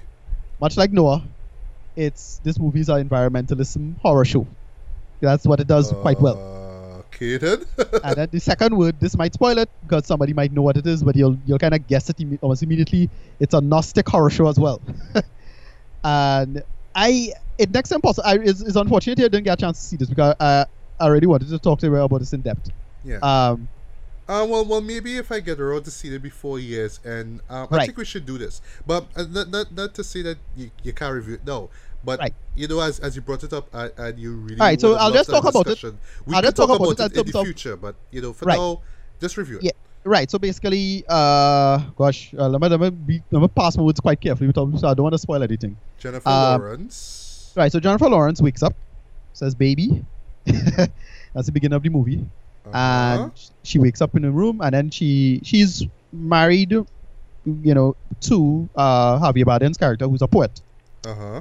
the very very famous poet and he's a poet who having trouble writing so he, he and his wife in this house alone uh basically isolated isolated in this in this house alone and they're spending time avoiding just the world. But then when time passed and she and now she just taking care of the world. She taking care of this uh, house, doing a lot of painting, um, making sure the the house is nice and excellent, great. And then two people visit, and she she say she's kind of worried that wait why why does a dude well something one guy visits actually, this one guy visits, and when he visits he gets sick. Uh huh. and then his wife shows up. And they're talking about uh they're talking about the wife and this one shows up like again I'm saying things in very sparse terms Yeah, yeah, yeah, yeah, yeah. You, you, you're doing fine. You're doing fine. right right and then when the wife shows up now the basically she Jennifer Lawrence hates the fact that these two people show up because they're supposed to be alone Uh huh. they're supposed to be alone and then when the wife shows up he time passes they stay they stay the night and then the apparently their two sons show up and then the story this is when the story started to go crazy. So the son these two sons started having a big argument about the inheritance the family inheritance and they went to the lawyer about the family. And this is this big argument that jennifer lawrence like wants to get them out of the house but they can't they won't leave. And because if the son the father sorry the first man his the father he's a big fan of javier bardem's work. Very very loyal to javier bardem. Big fan of his work. He loves his poetry. Uh huh. and then things get, get escalated. The two sons start fighting with each other, and one son murders the other. It's like holy shit, wow. holy shit! And then they, they had to carry the son to the hospital, and he died, and he was holding his hand, and he come back, and then the other son ran away, um, because of the because of the murder, and the, the, the police on the hunt for him. The- all of this, I'm trying to really jump chords. because I don't want to say what it is. Yeah, But well, you, you, you can actually stop right here. 'cause I feel Right, like you, that's if you it. say more, you're gonna reveal too much more. A little too much, right? In fact, I think I reveal too much. Anybody know what to look for. But whatever. And boy, this movie is just escalated the most batshit fucking way. and I'll say, what I'll say is that it's the worst and the best of Aronofsky as a filmmaker, right? All the alright, things I define- hate define about worst. Aronofsky. Sorry, Um, the, what do you mean by worst now? Well, worst best. Worst in terms of uh subtext because when you get it, it's kind of obvious and a little hackneyed. But best in terms of film tech, film technique, because it does pace itself in terms of its editing really goddamn well, like re- really, really, really, really goddamn well. Uh, the only thing I'll change in the film is that the first couple of frames, I'll change the first couple of opening sequence, little couple of seconds, I'll change it right. change a couple things, and but you'll see in retrospect, and Right. it's really easy to piece together what going on. Um, but you'll get it. That's it. Uh, here's the thing. I'm gonna give the give him a rating quick. Well, well, Because- before you do that, what about what about acting? What about you're yeah. Okay. Right. Right. Right. Right. Jennifer Right. Lawrence. So I love her. uh, but right. Jennifer Lawrence was fine. She was kind of flat, but she's fine. There's a scene where she she gets beaten up, which is pretty goddamn brutal, but awesome. Um, especially especially given the context of what happened right before. Right. Um, I dare not dare not spoil what happened right before that because please, it was please, so please, sir, sir. so fucking brutal, but it was so like it'll it catch you off guard, but it makes sense. um, and then yeah, Javier Bardem was great. I think he's kind of sold the show because I, again the nature of his character. The movie is very very subversive. You totally understand why the movie is probably pulled by um by by the theater. There. yeah. You totally get it because it's a very subversive film, very very goddamn subversive. But a little on the nose, a little on the nose. As I say, it's a gnostic horror show, um, and it's but it's good. And I have uh, uh, acting are great, editing excellent, the pacing is good. Kristen Wiig, Kristen Wiig, the comedian, makes a uh, makes a cameo. I'm not sure who she is. Uh, she's the publisher of his publisher. That's what she is. I forget her name All right. she's she's his publisher. She comes in and she she like when other people coming in, she comes in to sort out a lot of things, and um the movie is about time and passing and you know Jennifer Lawrence can't really do much about this. All the the fans of the the, the guy because he has Right. a lot of fans.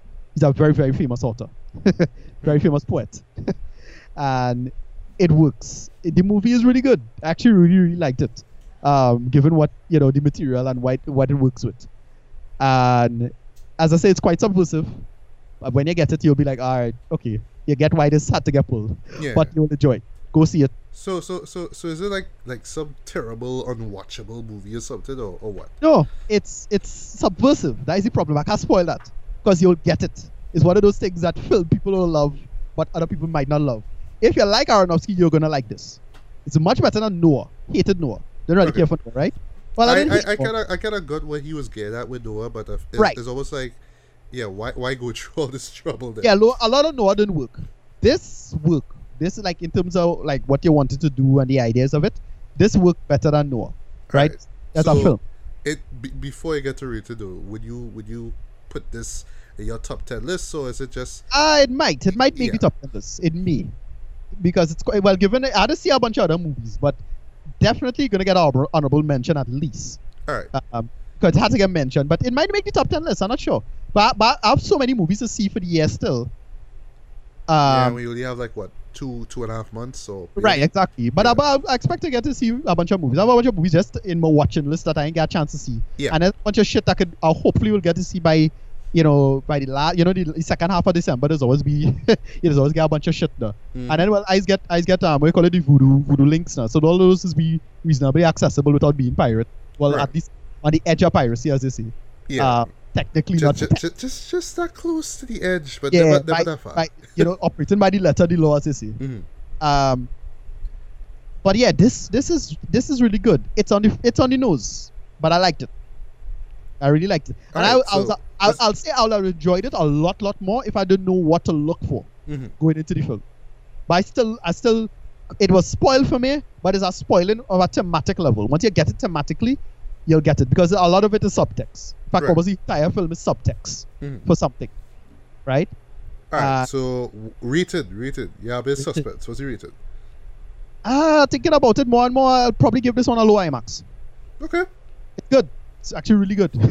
All right. Fair enough. Fair enough. yeah, it's really, really good. Uh, it do- it escalates so well because the first hour was kind of pissing me off, and I, especially with if even even without knowing the, the subtext, you'll be like, "What the fuck going on now?" Mhm. You're you're, pissed, you're like, "What? What? What? What? This not making no sense. What? Right. Why? Why would you?" it makes sense, then- or does it leave and when they questions catch- unanswered? when they catch what going on, you'll be like, okay. And then the second half just ramps up in the most insane fucking way. Because the movie does ramp up. Holy shit, the movie does ramp up. Um, but I liked it. I really, really liked it. It's a movie that, uh, again, is the worst of Aronofsky in some ways because of the subtext stuff. It's a little on the nose. Uh, the plate a little more subtle, but it works Right. for the most part. I, I enjoyed it. Um, so yeah, give this one a low IMAX. I go. I recommend it. Like go see it. In, it's a cinema one kind of lime. Like I, I- you know, I wish I had the cash to go right now. Yeah. just go out, watch it, and then have a bunch of food and a beer, and you know, see it on a relatively small screen. And I th- like that is like the perfect way to see it. Right. Um, not not a big IMAX booming screen. That's for your blockbuster Fast and Furious bullshit, right? Mhm.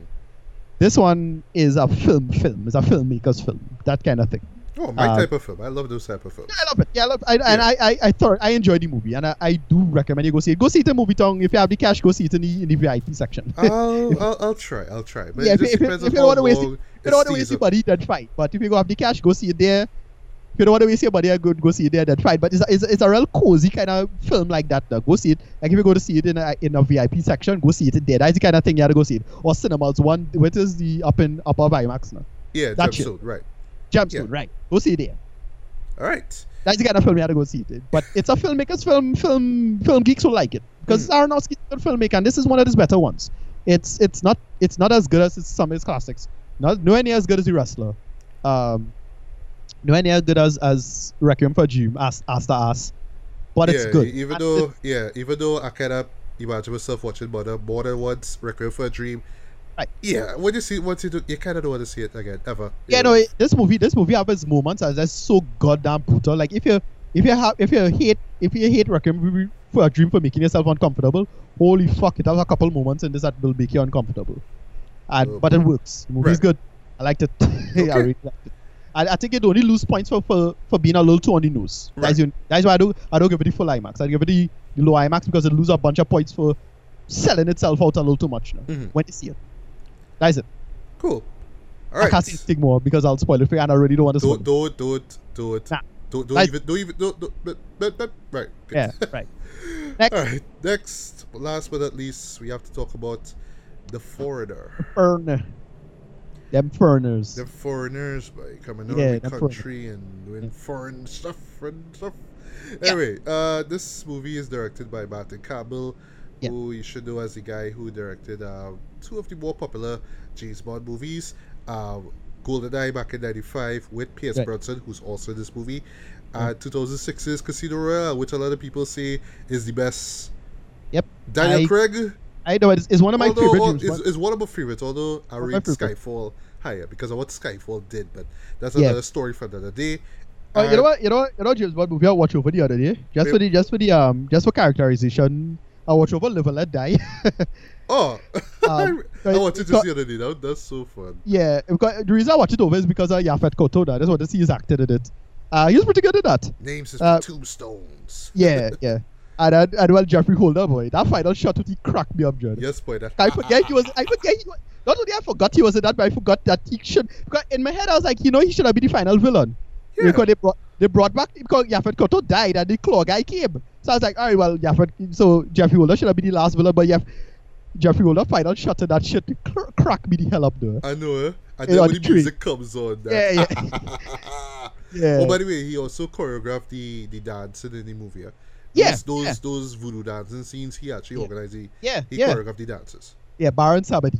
Yeah, Baron Samedi. That that's his Yeah. name. yeah. Right. So the foreigner. Um, in a nutshell, it's about a uh, veteran war. Sorry, a Vietnam War special forces special forces operator. His name is Quan. He now owns this Chinese restaurant in London. And um, one day he meets his daughter, his uh, teenage daughter. They're driving. She stops off to go and, and buy a dress for a school event. And then, boom, the building that she goes in explodes. motorcycle, a motorcycle explodes. Yeah. Pretty well, sorry, the motor, yeah, the motorcycle that um, parked right in front of the, the building explodes. Yeah. Um, Twelve people die, including brutal. including um, Quan's daughter. Yeah. And he just goes to the high ups. He's trying to. Fi- uh, he just wants to know the names of these people who pulled off this um this bombing. Yeah. Because the speculations are that um, the IRA, the Irish Republican Army, are involved Yeah. and you know this news um, ends up hitting uh, the character of Liam Hennessy, who is played by um, by Pierce Brosnan. It hits him pretty hard because yeah. he has he he he. He actually um, was part of the IRA at a point in time, but he Back in the became yeah. he became a politician. So Yeah. basically, it's just his past um, coming to haunt him. Now he's trying to be all legit and stuff, but you know you could see just right from the moment you see him that yeah, there's some kind of shadiness about him. So eventually Jackie meets up. Yeah, I have to call them my actors now. So eventually Yeah. Jackie meets up with um with Pierce and is like, well, okay, I, I, I assume you, you you probably know about what's going on. I want some names. And he's like, well, I don't know anything. It's like, all right, cool. I know you know you know, but if you don't want to give them them names, I'm gonna force it out to you, Right. one way or the other. And he does that. It starts off small because, like I say, he was involved with special forces, so he knows about a thing or twos. About, he, he know a thing or twos about bombs. Yes, so number twos, yeah. Um, and then it just kind of escalates from there. You know, just just little things, uh, you know, basically little minor explosions and stuff like that. But really, the point is, is that he just wants the info as fast as he can. He wants those names, and that's all he. That's all he just telling this guy. He wants the names. But Pierce is just taking things, just takes things a little too personal. He's like, oh, this guy is a menace. This guy's a threat. We have to get rid of him. I gotta hire some goons because I just don't wanna get my hands dirty. These goons come in, you know, you know what to expect when they, they, they try to, to, to stop a guy like Jackie Chan because I'll say this right off the bat. A depressed Jackie Chan is a dangerous Jackie Chan.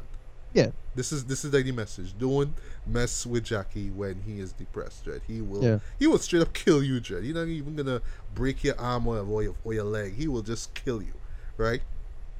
And I'll just jump into the review here. And this is where for me though, I thought this was this was actually a good t- both a good thing and a bad thing. Right. Here the movie kinda evolves or devolves, if you will, into a political thriller because it's not so Right. much about Jackie's quest to find the people who killed his daughter. That's part of it, right? But underneath this, underneath it all, it's all this political stuff that's going on, particularly around Pierce Brosnan's character. It's about Yeah. you know people that's supposed to be doing the right thing, trying to cover up certain things, or maybe they involve in the bombings, or well, future bombings, or maybe they're not.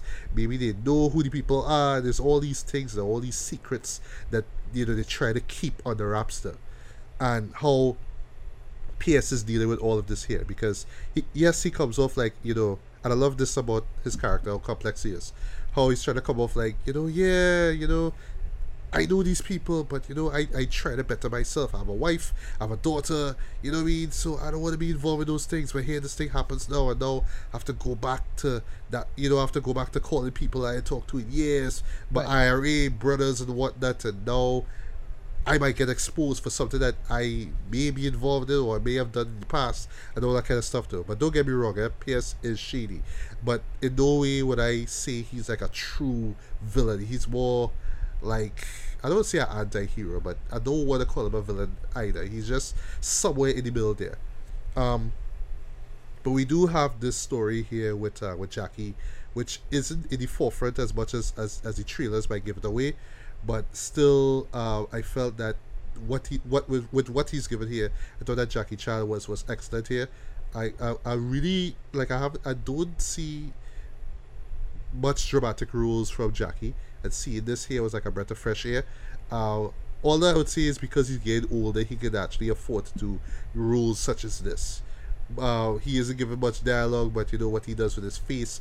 Yeah, he does that scowling face a little one too many times, but you know you do buy into it. You do feel like this is a person who, as he says in the film, has lost everything. He has he has nothing. He has no family anymore, and now that he has nothing, there's nothing for him to lose. So he can go out of his way to find these people and yeah, kill these people for what they did to his daughter. You know what I mean? And just seeing Right. that was was pretty captivating as well. But uh, the good and bad here, what I would say is though, is that because it's trying to do this whole political thriller thing, like to me, this film kind of feels like you know those '90s thrillers like Patriot Games and Clear Pe- uh, Clear Present Danger, starring um, both of which Yes. starred um, Harrison Ford, which was like it was more thriller but you have this political stuff going on, and every once in a while you'll get a little action scene just to just to entertain the crowd. There, you know what I mean? And the action scenes that are here, you know, they're they're there. They do what they're supposed to do. They do feel a little cliche at times, especially if you've seen films like you know the Specialists or uh, or or First Blood. You know those kind of shows, this one man army kind of thing. You see these Right. things before, but because it's Jackie and because you buy into his character doing what he's doing, you do root for this guy, and even though Pierce is shady, you you you still, you know, you, you, you, just, you just can't help but you know not root for him, but just kind of watch his guy there, just see his life kind of spiral out of control. And by the way, I thought that his performance, Pierce Brosnan's performance, was excellent. I think this Yeah. is probably the first time I've ever heard him use his true um, native Irish accent. Yeah, yeah, he had to he had to basically train, retrain to get rid of that shit, you know, so he had to get it back. Yeah, yeah, that was pretty amazing as well. And he did sound, he, he did uh, have some some great comedic moments, especially like when his uh his his hired tongues come back, you know, bru- bruised and beaten up because they didn't get get through capturing uh, um, Jackie there. He's like, you know, what the hell? You know, he's like cussing them out and all that kind of stuff there. Yeah. It made for some great moments, but I felt that overall, like I do applaud the film for for trying for at least attempted to be smarter than it should be because the premise itself, well, if you just focus on the Jackie Chan aspect, is very basic. It's very standard, ordinary. You've seen this done millions of times already. But the political undercurrent is what caught me off guard. I know it will catch a lot of people off guard too.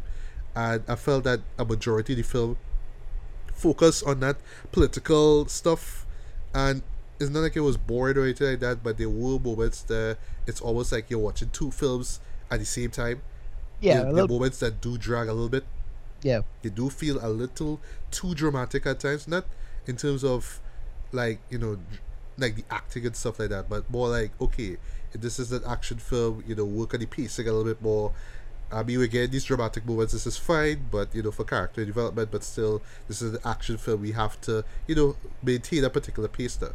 And but you know, like I said before, I applaud you know the, the, the film for trying to be smarter than that that it that it that it is.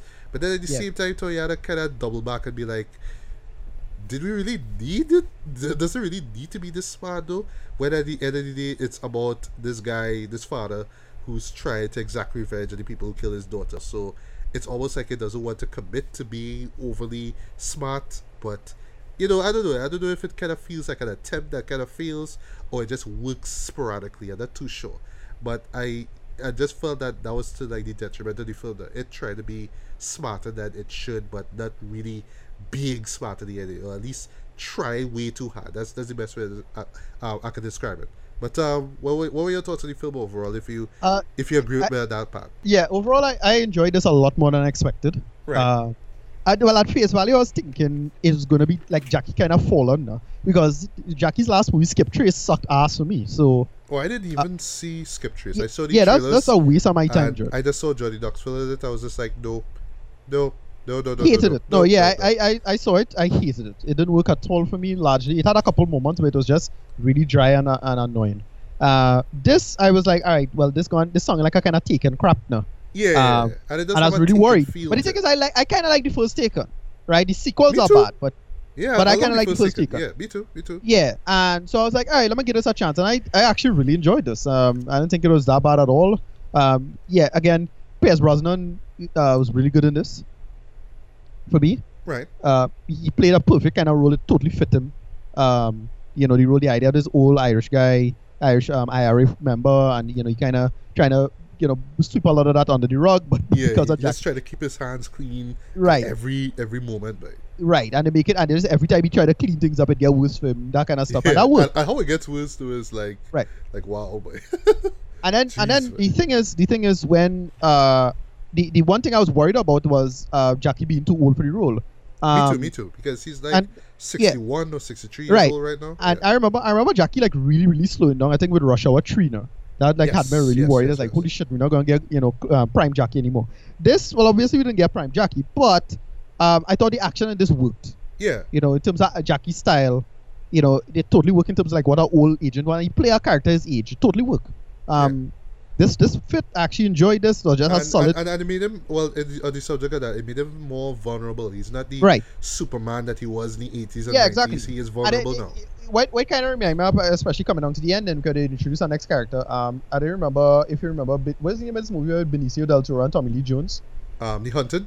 Right, Yeah. where it kind of had that that old how a old badass could operate now, Yes, yes, yes. and that's And, like oh yes, on the subject of that, you know, I actually forgot about that show until I saw a particular episode of the final season of Sopranos, which I'm rewatching right now because I have the Blu-ray box set.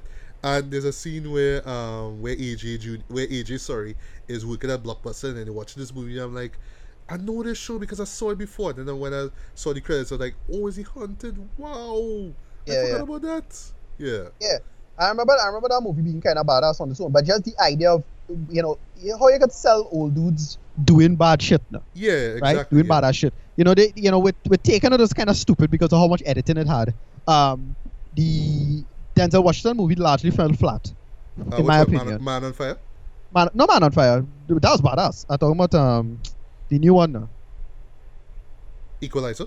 Equalizer. Right, That was that was alright. it's fine, but It's- it it's still fell, it but still it's largely fell alright, flat me. Yeah. It still largely fell flat, and then um. Then this idiot who did the gunman and fuck it up royally. That movie sucked. Oh, Uh, um, oh Sean- gosh, Sean Penn. Sean Penn. Yeah, Sean that. Penn, though. Muscular Yeah. Sean Penn, and you get a boring movie about us. Yeah, terrible. About, about assassin. Come on. and yeah, and most people, most people is like when it's time to play age, it don't really work out that well. Yeah. Um, you know, Tom Cruise is still not really plays age all that much. He's still playing characters much who's supposedly much younger than him, him actually. But Because he doesn't still want to grow look- up. That's why. right, but he still does look young, so it's not a problem. But Jackie actually looks old, and they Yeah. actually make it work. Yeah. Um, and yeah, I, I I thought this largely worked for me. Uh, it Alright. was still decent, good action, good pacing. Um, they, they start the action one time with, the, with blowing up the blowing up the Yes. daughter. which which and they, they points, ganked it one that. time, and I, was, I appreciated that. I, Yeah. I, I like that they didn't waste no time on this. Uh, yeah, and then had a decent enough resolution with, with, with, with all is said and done when you find out what was going down. Yeah. Like, all right, cool, I like this. Yeah, but um, Yeah. but but just before we get to ratings though, uh, what I was saying about the, the the political tone of it, you know, it be, it feeling more of a political thriller than an action thriller itself. Did that take you out the Right. film, or were you were you fine with that? No, yeah, um, yeah, it had some tonal issues here or there, but I didn't really have a big problem with that because again, going in deeper than just because it, it started as being a dumb revenge story. That's why I, I was worried worried with it being taken, right? Taken didn't really get that deep. The first one Right. didn't really get that deep. It was just he had to get back his daughter. they kind of get into the, the kidnapping scene in Europe, kind of, but that was it. Yeah. But this they actually make it complex, and they, with, with, the, with the current age of terrorism, they decide, all right, like focus on terrorism that's not Islamic terrorism, Yes. right? Which is kind of played out. Sorry to say it. Um, and says, okay, like go back to old IRA stuff, which work, Yeah. right? IRA, IRA terrorism was a big deal back in the days, Yeah. and to have it come back and haunt all these people back now worked. And I was I was thinking like Patriot games, like you know, Right. It was about the IRA stuff anyway. Yeah. Yeah. But yeah, um, what I'll just say before we get to though is that um, a lot of people are gonna go into this film expecting like a non-stop action thriller, and like I said before, it's not that. Um, there is more depth to it, and for some people that might be a turn off. They might find it, you know, not enough Jackie in it, too much Pierce Bronson, it's a little too boring, it's a little bit too slow. Um, but you know, for the most part, I was actually impressed by what I saw. It's just that um, you know, it's just the whole political thing kind of caught me off guard because you Right. know, with a movie starring um Jackie Chan, sorry, you come in expecting one thing and you do get that. But I like that the film made an effort to um to at least inject some depth and you know some complexity to the story. Um, I felt that you know there are some points where it feels like it's a little too much though, where it's like, all right, um, this is still about Jackie, right? Is Yeah. it still about him taking revenge, or is it about um, P.S. Bronson and you know the skeletons in his closet? Eh, What, is it about? You know, so oftentimes it you know those two tones kind of clash a bit, but it always kind of comes back on point and you know gets you know gets the, the, the story flowing. So I'll give credit to that. It's not a masterpiece. It's not groundbreaking in terms of action thrillers, but in terms of showing Jackie Chan, you know, just him being a great actor, not just um, physically. And, and of course, Pierce Bronson showing that there's more to him than just looks and just, oh, well, I, I was James Bond at a point in time, you know, there's more to him than that. So, yeah. I mean, it's not the best show out there, but this, yeah, this one, this one surprised me. This one was, was enjoyable. Yeah. So um, rating wise, I would give this a strong three and a half out of five stars. This is one you should check out, especially on the big screen. Give it a look. Yeah. Um, just don't go in expecting some kind of non-stop action ride, and don't go in expecting Liam Neeson and Taken or the Taken sequels again. This is Jackie Chan scowling, being depressed, and exacting revenge in a way that only Jackie Chan in his 60s could pull it off. You know what I mean? Yeah. and Pierce Brunson being like R. Kelly and trying to keep his stuff in the closet and just wanting this padded up and just all the craziness that happens. But you know, those two stories just kind of meshed together. They work and they were, you know, overall uh, came up to this thoroughly entertaining film. So by Yeah. all means, check it out. Uh, Yeah. So what what what what rating would you give? Yeah, I, I get this one. I get this one a low movie tone. Um, this was solid business. I actually had a lot of fun with this. Uh, again, it mostly because I, I was expecting it to be much worse, uh-huh. and no, I actually end up getting a solid, solid outing from this one. I was like, all right, cool. Yeah. I enjoyed this. Actually enjoyed it. Wow.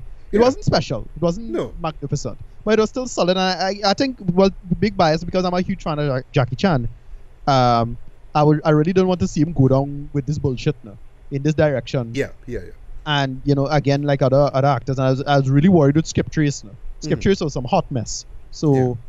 this was actually a, a nice surprise I enjoyed it I had a lot of fun with it it was just a decent solid action thriller with a little political something in it it's great Yeah, right. it's fine Cool. Yeah. All right. Yeah. So, Ricardo, where can we find you online, good sir? uh Passat R M E D D Y that is at R Meddy at R M E D D Y on Twitter and you can just type in my name Ricardo Medina on Facebook and you can find me there Twitter is more reliable for me to reply to any of your claims or something like that Facebook not so much All right. Well, you can Yep. also find me on Twitter. Just look for Legally Black MJB. MJB in capital letters. You can also find me on Facebook. Just look for my name, Bailey, alongside Illegally Black blog official fan base where you find the link to this podcast here, as well as the others we, that we've recorded before, and of course my re- reviews. And on the Yep. subject of that, feel free to let me know what you thought about uh, the presentation here. You know, let me know how I can make things better, and also what we talked about. You know, whether it was the Wu Tang album or whether it was you know Netflix or whether it was the trailers or movies or whatnot. You know, feel free to comment below and let Yeah. me know what you thought, and you know, like and share as well. Right, and well, we have finally, finally, finally, finally, finally, finally. Yeah, Yes, Thor Thor, Ragnarok out. is coming out in two fine. weeks' time. IMAX for Oh, sure. is Thor not coming out this week? Well, we not getting it because we Oh, we get it late. We You get serious? it November 8th, I believe. Bullshit. You No, serious? no, no, dude. This is how bad we have it. We are getting happy that day a week after Halloween. Okay, well that, that kind of No, no, actually, actually, actually, I lie. I think we get it either uh, the Wednesday ha- after Halloween or a week after Halloween. I'm not too sure. But study So that was just- a movie that came out on Friday the 13th. Right. I just checking what, what coming soon and just thing. Alright, from no, da, da, da. Yeah. Uh, Murder on the Orient Express looks really good. Right, Not too sure if I'm gonna go to see it right. before Thor Ragnarok, but definitely we're gonna check out Thor Ragnarok. Uh, we have to see the IMAX, and I'll make the effort to bring in a guest reviewer because we did that before with Wonder Woman, right? So you know Right. we have two more superhero movies, so why not bring a Yeah, special coming out guest to talk about? quite November 8 real fucking time. Anyway, yeah, Right, Murder on the. Orient Express coming out, yeah. Um, what else? Um, also, Geostorm coming out. Bullshit. yeah, bullshit, yeah. Well, that was Also, season two of Stranger Things is coming Right. out this Friday. Time is recorded. I'm gonna be Right. taking the entirety of the s- of the following Saturday to, to watch that Right. out and recap the, the the first season, so you can expect a review of that in our next podcast. Right. And also keeping my fingers crossed, hoping that we have no issues in terms of you know the net and whatnot. We got to do something Halloween. We got to do a Halloween special. We have to do a second annual Halloween something. Talk Okay, about whatever. movies. It could be Uh, bad Halloween, uh, bad horror movies. I great seen something horror movies. this- Something. I seen this movie, something Moses of 10. Moses and the 10. Oh, the trailer for that is terrible. It's like Okay, well. a uh, bargain uh, basement. Yeah, No, looking like a bargain no basement. disrespect something. to TBN, but this easily should have been uh, a, a special on TBN. I saw the look like- trailer for this once, and I'm like, "What is this direct to DVD movie doing in theaters?" So wait, uh, how It come looks Thor. Ragnarok? How come Thor Ragnarok getting hold back? IMAX have it on time, right? Everybody quite no. I, I, I think it's coming out the same the same time. Really, that's real bullshit though. Yeah, Wow, I don't understand why. So Weeks is real fucking time. So now I'm wondering when are we going to get um, Justice League? Because I mean, it'd be fun if it came out on the same day as Yeah. Punisher, so we can laugh at it. But Lame. I don't even know if we're gonna get it at the same time. But Right. hey, we'll see. Yes. But all that aside, though, Halloween's are coming, Stranger Things are coming. So yeah, you can expect some some related stuff on that in Right. our next podcast. Keeping fingers crossed. All right, so that's pretty much about it. So once again, guys, good morning, good afternoon, good evening, good night, whenever you listen to this. This was Match Bailey and Ricardo Medina. and we are signing off from another episode of Bears Beats and Bailey. So until the next one, take care. Peace. All right.